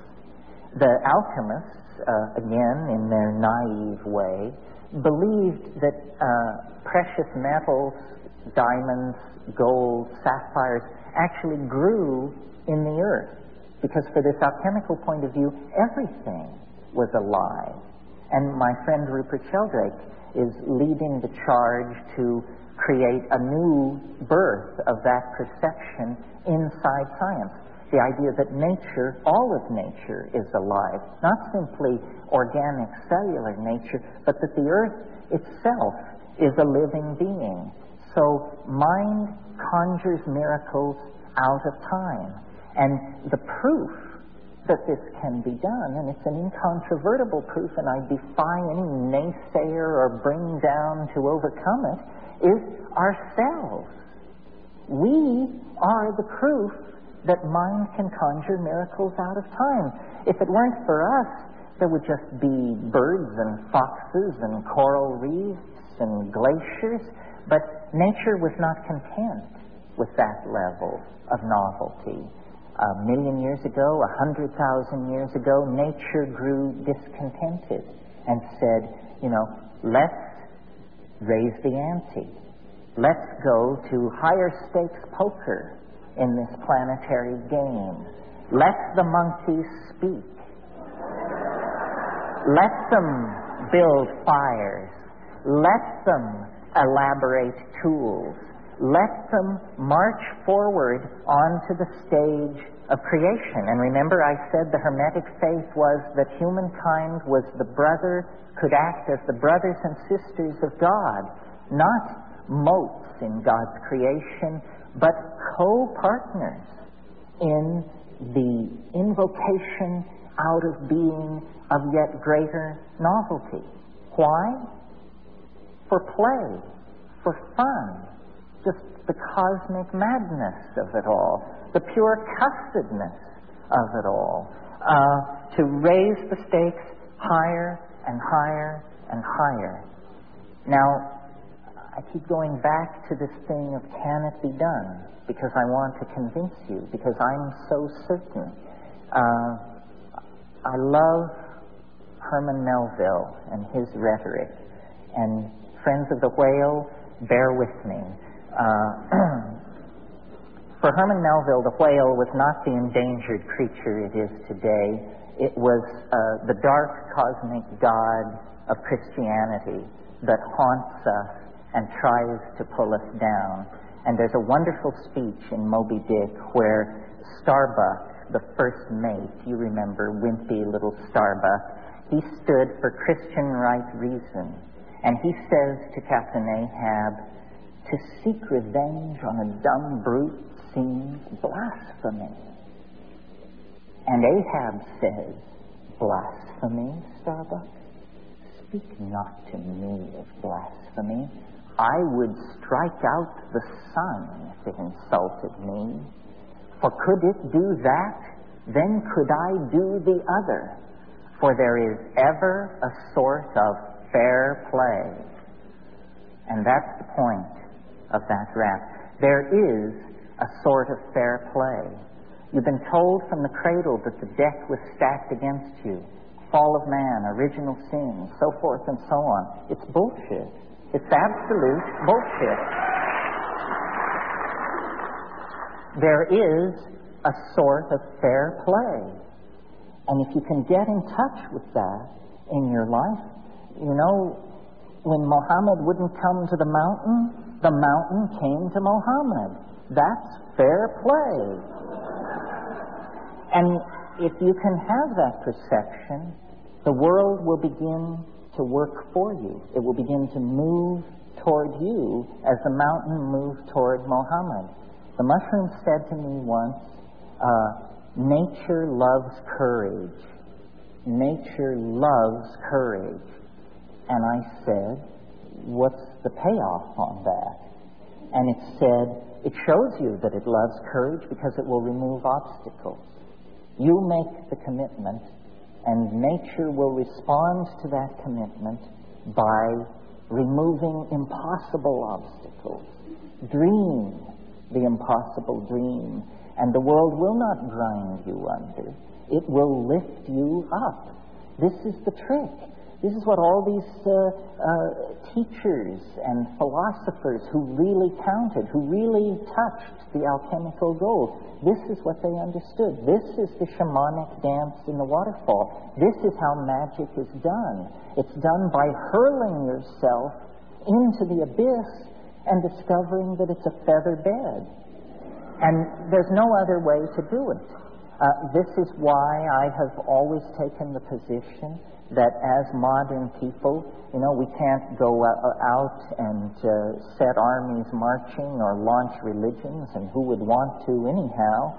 But to the people who say adventure has fled, it's all humdrum, I just know, you know, that they have forgotten the five grams of psilocybin sitting in their refrigerator. I mean, Magellan may have had excitement rounding the horn, but you in your living room later tonight can put him in the shade if you have the courage to do the things that are necessary to do. And we know what they are. And of course, the first thing to do is to tell society to fuck off because they don't know what's going on.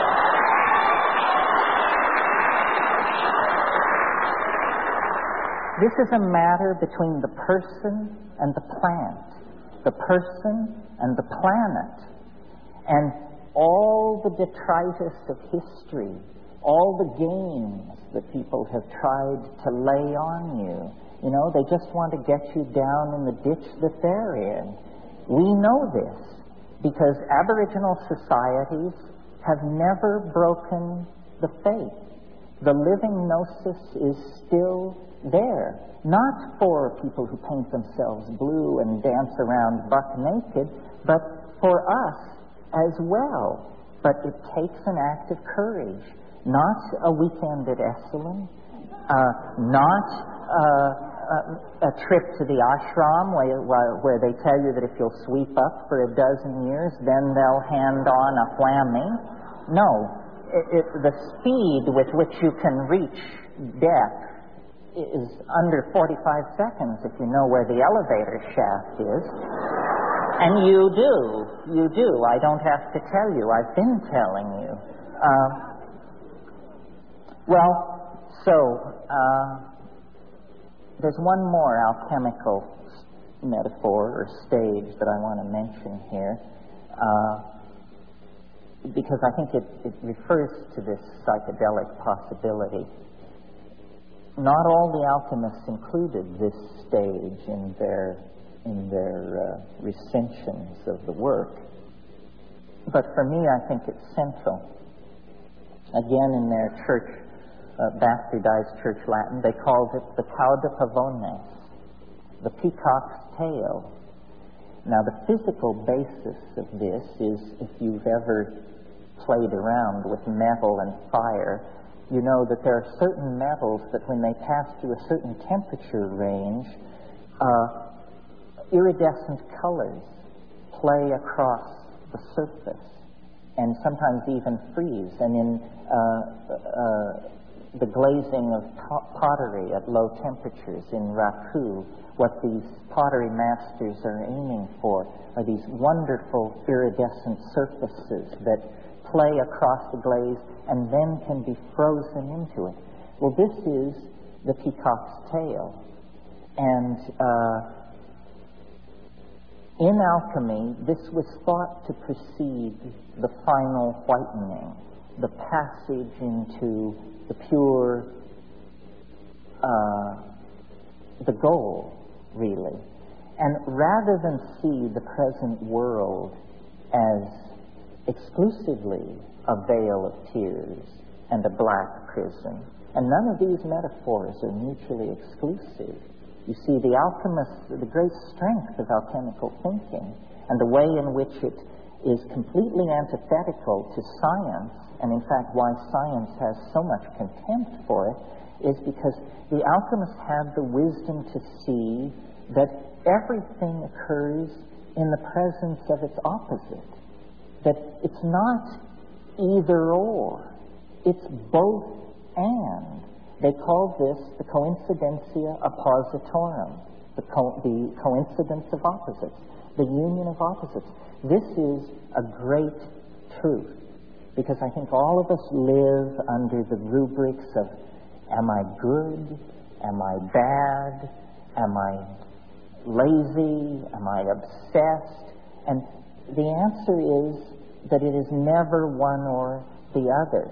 It does a tremendous injustice to being to ignore the union of opposites. Now, science, in order to do its work, which is essentially a technological work, not a deep philosophical work, it's a minor art, science. That's all it is. It's a minor art. It's the art of the physically possible. But it has presumed to be the arbiter of all thought, all feeling, all worth. My God, the, the hubris of Rene Descartes to divide the world into the primary and secondary qualities. And what are the primary qualities? Motion, uh, uh, uh, mass, spin, momentum. And what are the secondary qualities? Color, feeling, taste, tactility.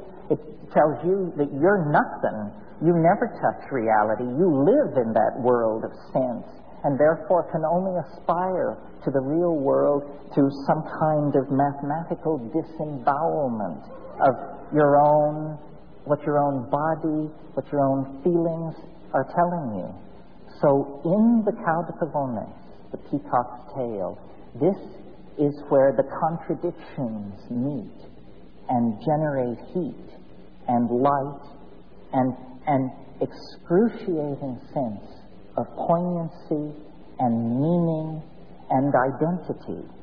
And our world, as we experience it tonight, is quintessentially, another good alchemical word, is quintessentially that coincidentia oppositorum. Now, where do we meet this most dramatically in our own lives? KOPN 89.5 FM. phenomenon of birth. Of birth. If you had just parked your flying saucer in the bushes and uh, came from a world where sexuality was unknown and people were grown in vats or something, and you came upon a woman in the act of giving birth, it would appear to be a catastrophe in progress, a tragedy at the limit of tragedy. Blood is being shed, anguish is on the surface, real agony pervades the situation. And yet, and yet, nature in her wisdom has bound pain and ecstasy, death and completion, regeneration and dissolution into that experience in such an indissoluble fashion that no woman can miss the point. No woman can miss the point. Unfortunately, men have traditionally averted their eyes. This has gone on in a hut at the edge of the village. Nobody wanted to be there. Maybe the shaman would be there, but he was loaded in order to be there. And the mystery of mysteries go on, goes on outside the sight of men. Now, in our world, we are caught in this kind of metaphor. A cosmic birth, a birth of planetary scale is underway. Uh, there is agony. There is no doubt about it. I remember an embryologist who once taught me pointed out that the fetus in the womb is literally sculpted by the hand of death. That the immature hand of the fetal organism is a webbed claw, and that it isn't that the flesh retracts to form the human hand, it's that the cells in between die and slough off into the amniotic fluid and are carried away. The, the fetal child is literally sculpted into life by the hand of death. And our world is in this kind of a circumstance. There are no rational solutions at this point. We are now in the hands of the miracle makers, the shamans, the mind of the planet, the life of the ocean, and the atmosphere. And it's going to get tougher. And so we have to forge the indestructible adamantine stone of alchemical hope because heavier challenges lie ahead. Uh, A hundred years from now, 200 years from now, I cannot but imagine that this planet will be empty of human beings. Not because we have become extinct, but because we have gone to our fate. And it's unimaginable at this moment because we are in the planetary birth canal. We are at the peak of transition right now. And the walls are literally closing in. We are being suffocated. We are fighting like a strangled man to try and save ourselves. And yet, we have to believe, and I invite you to educate yourself about the history of the planet. There is no reason not to believe that we will come through. We will come through. There is light at the end of the tunnel. There is a meaning to history, but it's an alchemical meaning. History is a vast alchemical engine for the forging of an alchemical humanity. And I don't have the answers, believe me. I don't know whether we go to another star, whether we become eight angstroms high and all live in a block of metal underneath Mount Everest, whether we march off to the heart of the sun. The scenarios are endless because the human imagination has such a power to bootstrap itself to higher and higher levels. What would Paleolithic man have made of the, the religion of pharaonic Egypt? What would the pharaohs have made of the engines of war and hydraulic machinery created by the Romans? What would the Gothic uh, scholastic uh, enlightenment have made of the age of cybernetics, psychedelics, and virtual reality? The imagination is the alchemical deus ex machina that can lift us out of time, out of the nigredo of history, and into higher and higher and higher states of being. Now, there is no reason to simply then ride along in this process, because another perception of the alchemist that is central to getting this all lined up so that it works is the idea of the macrocosm and the microcosm. What does that mean? It means that the world truly is fractal in the most profound sense, meaning that what is going on on some very large scale is condensed, intensified, and recapitulated on smaller scales so that the dynamics of a love affair are the dynamics of an empire. Both are the dynamics of the evolution, expansion, and extinction of a species. There is only one way that things can happen. And whether we're talking about microphysical events or the life of an entire solar system, the curve of binding energy is going to be the same. So that means that this redemption of spirit from matter, that is the historical process that we are embedded in, we can do our part by working on our small section of this, which is ourself. This is why alchemy was so fascinating to the Jungian uh, psychologists, because they saw that this work of redeeming spirit from matter is nothing more than the work of redeeming the self from the contaminated dross of the traumatized and damaged psyche that we each inherit from our passage through the parental um, shit pile. we each have that gift to deal with. That nigredo is within ourselves, and this is why we're in therapy, and this is why we take psychedelics and meditate or do whatever we do, because we all have this dross within us, and this is a great gift. It means that we can begin consciously the process of distillation and sublimation and casting of ourselves into that golden being, that luminous creature that this 104 year old Vietnamese monk uh, sensed and evoked to, to my friend. But it's more than that.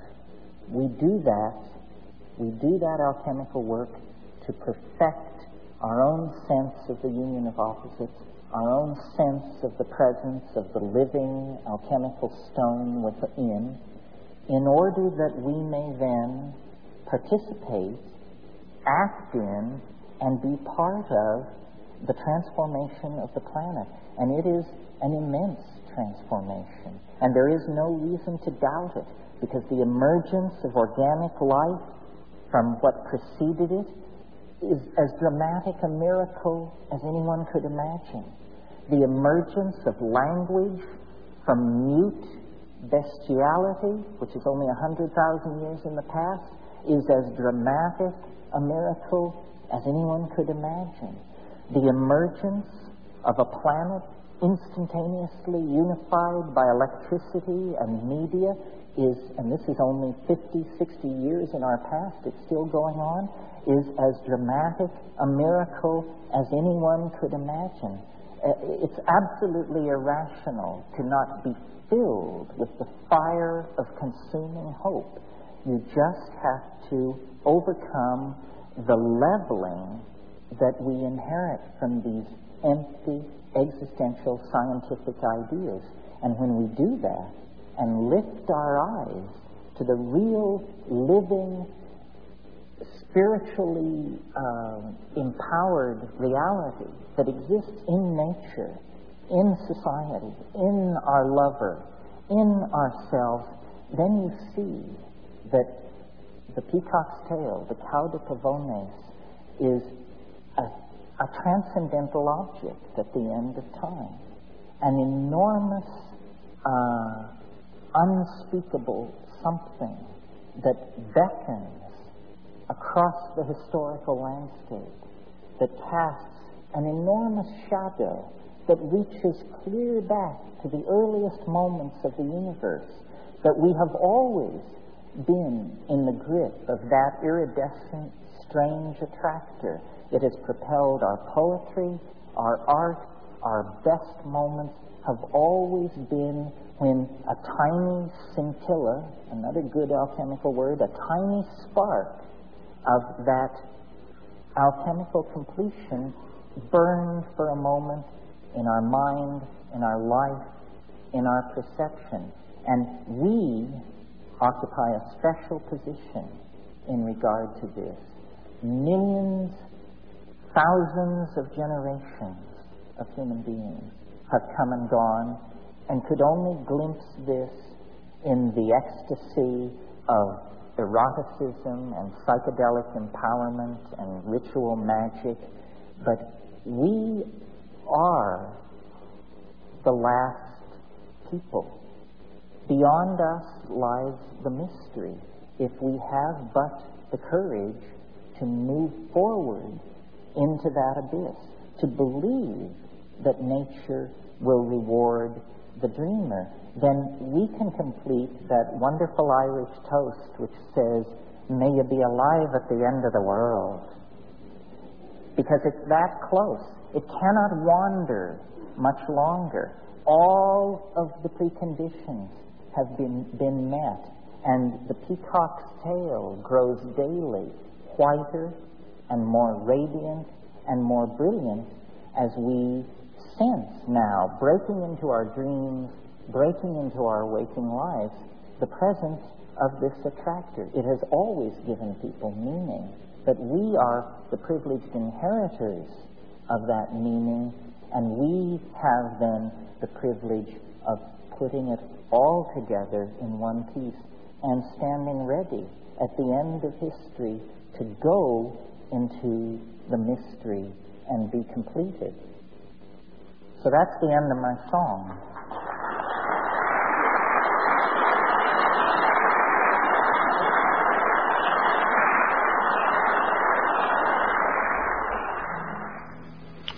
All right, there you have it. This is Mike Hagan. You're listening to Radio Orbit on KOPN. And uh, that was Terence McKenna from 1991, a presentation that he did in June of that year called Unfolding the Stone. And uh, I sure hope you enjoyed it as much as I did. Uh, Terence is an inspiration even today. Uh, that was a, a talk that he gave nearly 15 years ago. And uh, all of those ideas still perfectly valid, perfectly relevant, maybe even more so today. Uh, so uh, that's another one of my New Year's resolutions. I'm going to expose my listeners uh, to more of the ideas of people like Terence McKenna. And um, as you know, we've interviewed his brother, uh, Dennis, who's a, uh, uh, a PhD ethnopharmacologist. A couple of months ago. In fact, Dennis and I are in contact, and when he gets back in the states, he's in Peru right now uh, on a uh, expedition looking for some particular plant uh, compounds that will uh, that will help with some psychological disorders that they're working on. Anyway, so uh, so that's uh, something that I wanted to play for you for the new year. That's my gift to you, and I hope you recognize it as such.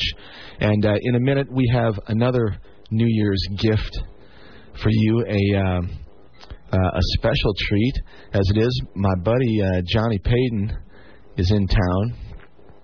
He's a friend of mine from way, way back. We've been friends for a long time, and he's a uh, guitarist and a songwriter. Lives back in Denver, Colorado, where I stomped around for quite a few years, and uh, him and I have a lot of history, and uh, I love his music, and I've uh, played a lot of it with him, and uh, I can't wait to to hear some stuff tonight. John's in the studio with me, and uh, we'll do that in just a few minutes. Okay. Before that, uh, we'll get things set up here, and we um, we uh, play a little bit of music to set things up. And uh, Terence got me thinking about the '70s and about uh, uh, about riding out the storm and uh, coming out of the tunnel. And I think that's where we are right now. And uh, here's another way to say that, I guess. This is the Doors with Riders on the Storm. We'll be back in a minute with Johnny Payton on the guitar. And uh, this is Mike. You're listening to Radio Orbit.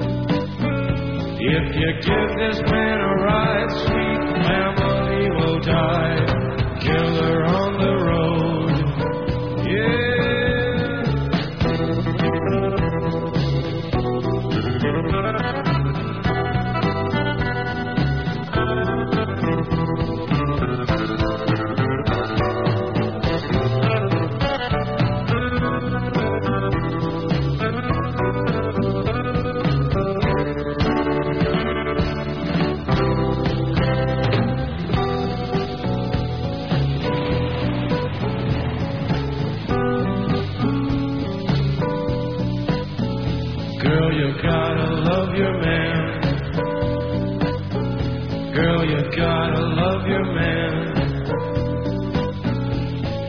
Take him by the hand.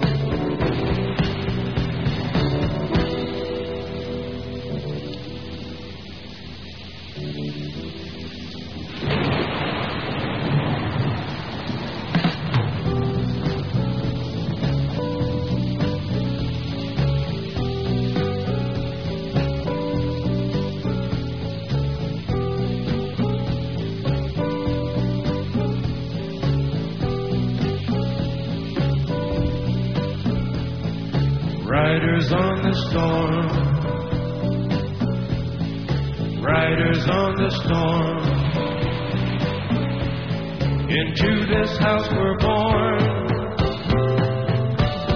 Into this world we're thrown. Like a dog without a bone, an actor out on loan. Riders on the storm.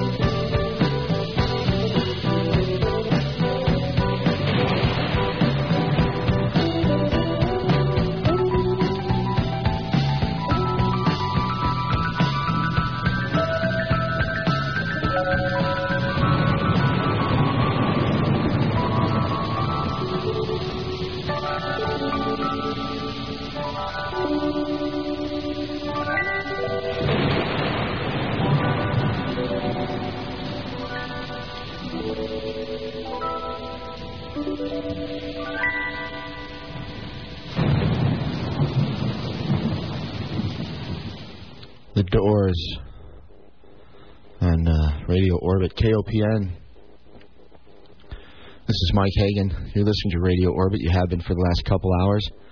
And uh, that was The Doors, Riders on the Storm. Back in just a second here with uh, some live in studio music with Johnny Payton. Got to take care of some business real fast though. KOPN, along with a financial gift from the Blue Note, are excited to be bringing Ani DiFranco to Columbia, Missouri for one show only at the Blue Note on February 24th. Ani DiFranco is a songwriter, vocalist, and guitarist perpetually on the move. Her music encompasses raw folk punk through jazz funk grooves. Information is available about the smoke free Ani DiFranco show at thebluenote.com or 573 874 1944. All right, here we are. Back at KOPN, downtown Columbia. This is Radio Orbit and Mike Hagan, and uh, I'm in the studio right now with a friend of mine named John Payton, who's a guitarist and a songwriter and a great musician friend of mine in town from Denver. Johnny, you got, uh, a mic out there? Say something to me. I hope so. How's it going, Columbia? All Thanks right. for having me here, Mike. Yeah, no doubt. All right, great. cool. Uh, yeah, that sounds great. That guitar is so sweet, by the way. Anyway, uh, Thank you. Yeah, um, we're gonna do some sort of uh, radio by the seat of our pants here. Uh, Johnny's gonna be playing a couple songs here. We're gonna mix in some other stuff. But uh, Happy New Year, by the way, to everybody. And uh, like I said, special, uh, special little treat for you all tonight. So, all right, John, what do you want to do here? I'm Uh, gonna do a song I wrote about uh, this little piece of music about a year and a half ago, and it is called Lace. This is Lace.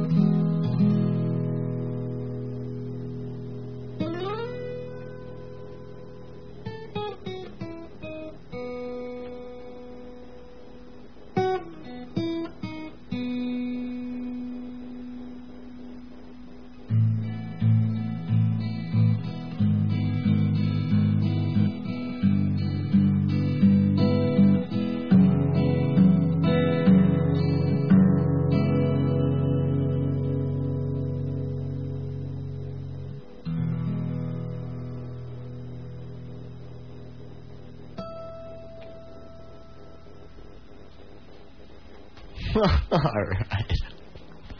Yeah. Right on. Ah, thanks. Incredible. It sounded all right. It's kind of funny because, you know, thinking back to the last interview, the beginning of the song, I just had the most negative images in my mind, and I just played lousy. Just, you know, then towards the middle, I started saying, hey, put positive thoughts in. You know, and I started getting a better imagery in, into my mind, and it just it totally translated back out. Oh man, I didn't. And well, I didn't notice the I think the beginning being part- bad, but Who knows?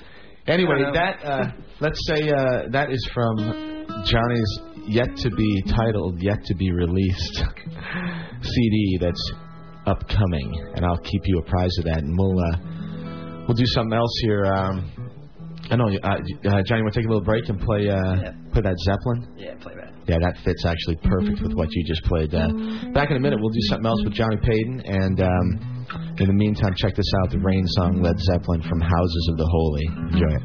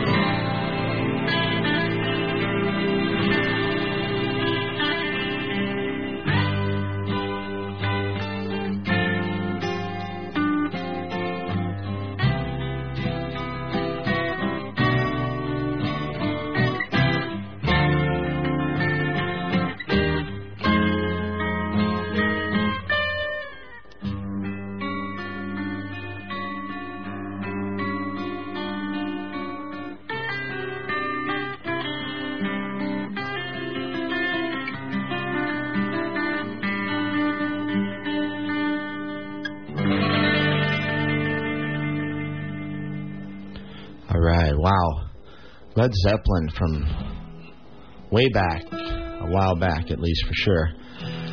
Uh, the Rain Song from Houses of the Holy.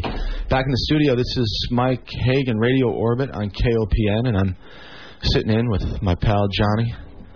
Johnny Payton from Denver, Colorado, playing some guitar for us tonight. So let's do something else, John. What do you want to do? The song is called Tree Pose. It's I don't know, couple years old, and it goes like this.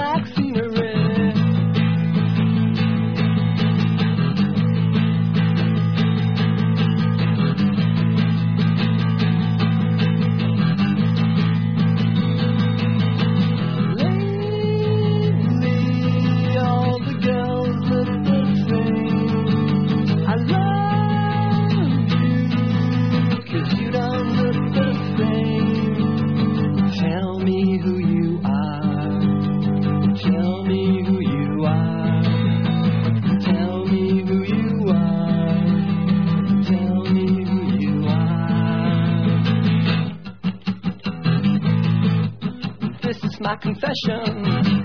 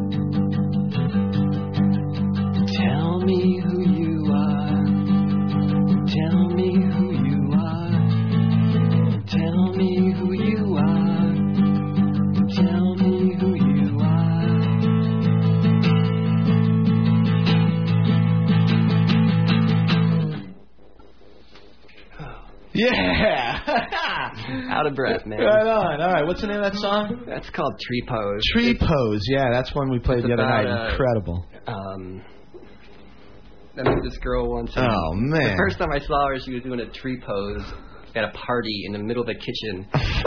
And I'm like, God, I gotta meet this girl. I'm like, what the? It's a yoga pose, by the way, a tree pose. And I was like, wow. She was eating chips, I think, at the time. And Funny. All right, cool. Uh, well, that was great, and uh, thanks so much, man. Okay, cool. oh, thanks uh, for drumming. Oh, no, no problem. That was Mike on the drums. Ah, that was fun. Um, yeah, John and I go way back, and we played a lot of music together, so we sort of had this synergy together where even if we haven't played together for a while, we, I kind of know his style, which is very unorthodox, I might add. If you watched him play, you'd be like, what the hell is this guy doing? Uh, but it is uh, incredible uh, what he's done on the guitar, and I hope you guys are enjoying it. So, all right. Anyway, uh, let's uh, let's do something else here real fast. Let's play a little Dire Straits. Um, this is called "Ride Across the River" from from Brothers in Arms. And uh, then we'll come back and we'll have Johnny kind of finish the show out for us, I think. Uh, Carol will be in here in just a few minutes uh, doing Jewish Spectrum, as she always does. And um, uh, anyway, that's about it. So back in a minute. This is Mike, Radio Orbit, KOPN. This is Dire Straits. And uh, we'll be back in a minute with another song from Johnny Payton. Right on, check this out.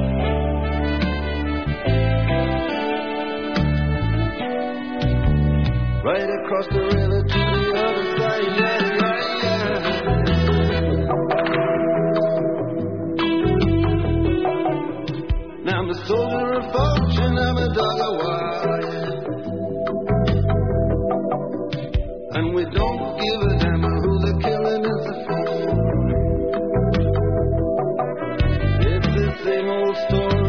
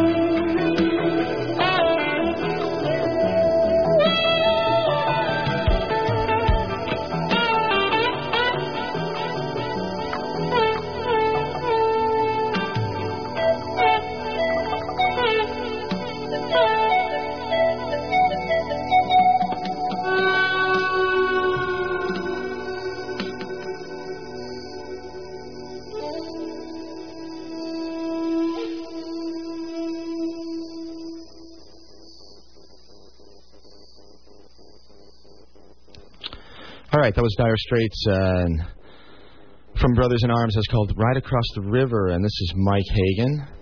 Closing things up here. This is Radio Orbit. You've been listening for the last, oh, three hours, hopefully. Uh, if not, this show is available on the web. As always, it'll be up in a couple days at www.radioorbit.com. And uh, my email address, as I said before, is orbitradio at AOL.com. Uh, so send me a line like you always do, and uh, I'll be glad to answer if I can. Okay. All right. Uh, thanks everybody for listening. Happy New Year. Like I said, I hope you enjoyed the show tonight, and I hope you listen next week.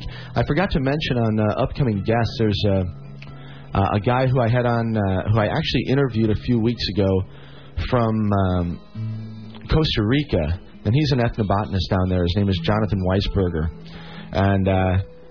He uh, is doing some great work at a place called Guaria de Osa, which is Spanish for the the orchid of the Osa, and the Osa Peninsula is where these guys have this institute uh, and botanical uh, sanctuary that they um, that they maintain, and it's also sort of a retreat, and they do all kinds of different uh, events there. And there's one particular event coming up in February where Jeremy Narby will be there, and uh, um, Francisco Villarreal, uh, I believe that's the correct uh, name.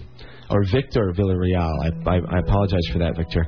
Uh, anyway, and some other great uh, uh, leading, cutting-edge doctors and scientists in these fields of uh, ethnobotany and um, sort of this new idea of intelligence in nature that we kind of touched on tonight. Not that we touched on, that Terence went deeply into tonight. And uh, this is not. Uh, New age hocus pocus anymore. This stuff is real, and people have known about it for a long time. And uh, those indigenous cultures um, that have some of these uh, this folk knowledge and this folk uh, understanding of plants and medicines. It's uh, very valuable information for us these days, and we have to preserve that knowledge, and that's what Jonathan is doing. So I'm probably going to ed- edit that interview and um, and air that next week. So I hope you listen in for that. Uh, in the meantime, enjoy your week, okay? Uh, Happy New Year. Make it right, and uh, go listen to some Terence McKenna. All right. In the meantime, we're going to listen to some Johnny Payton. Uh, slowing things down here for a minute, and uh, Carol will be coming up in just a minute with Jewish Spectrum. So, all right, John. Hey, before uh, we go off there, I just want to say thanks for coming in and playing this stuff for us. I really appreciate it. It's wonderful. Thanks, Mike, for having me here. And again, you guys that are listening, uh, you're getting a treat. So, all right, take it, John. You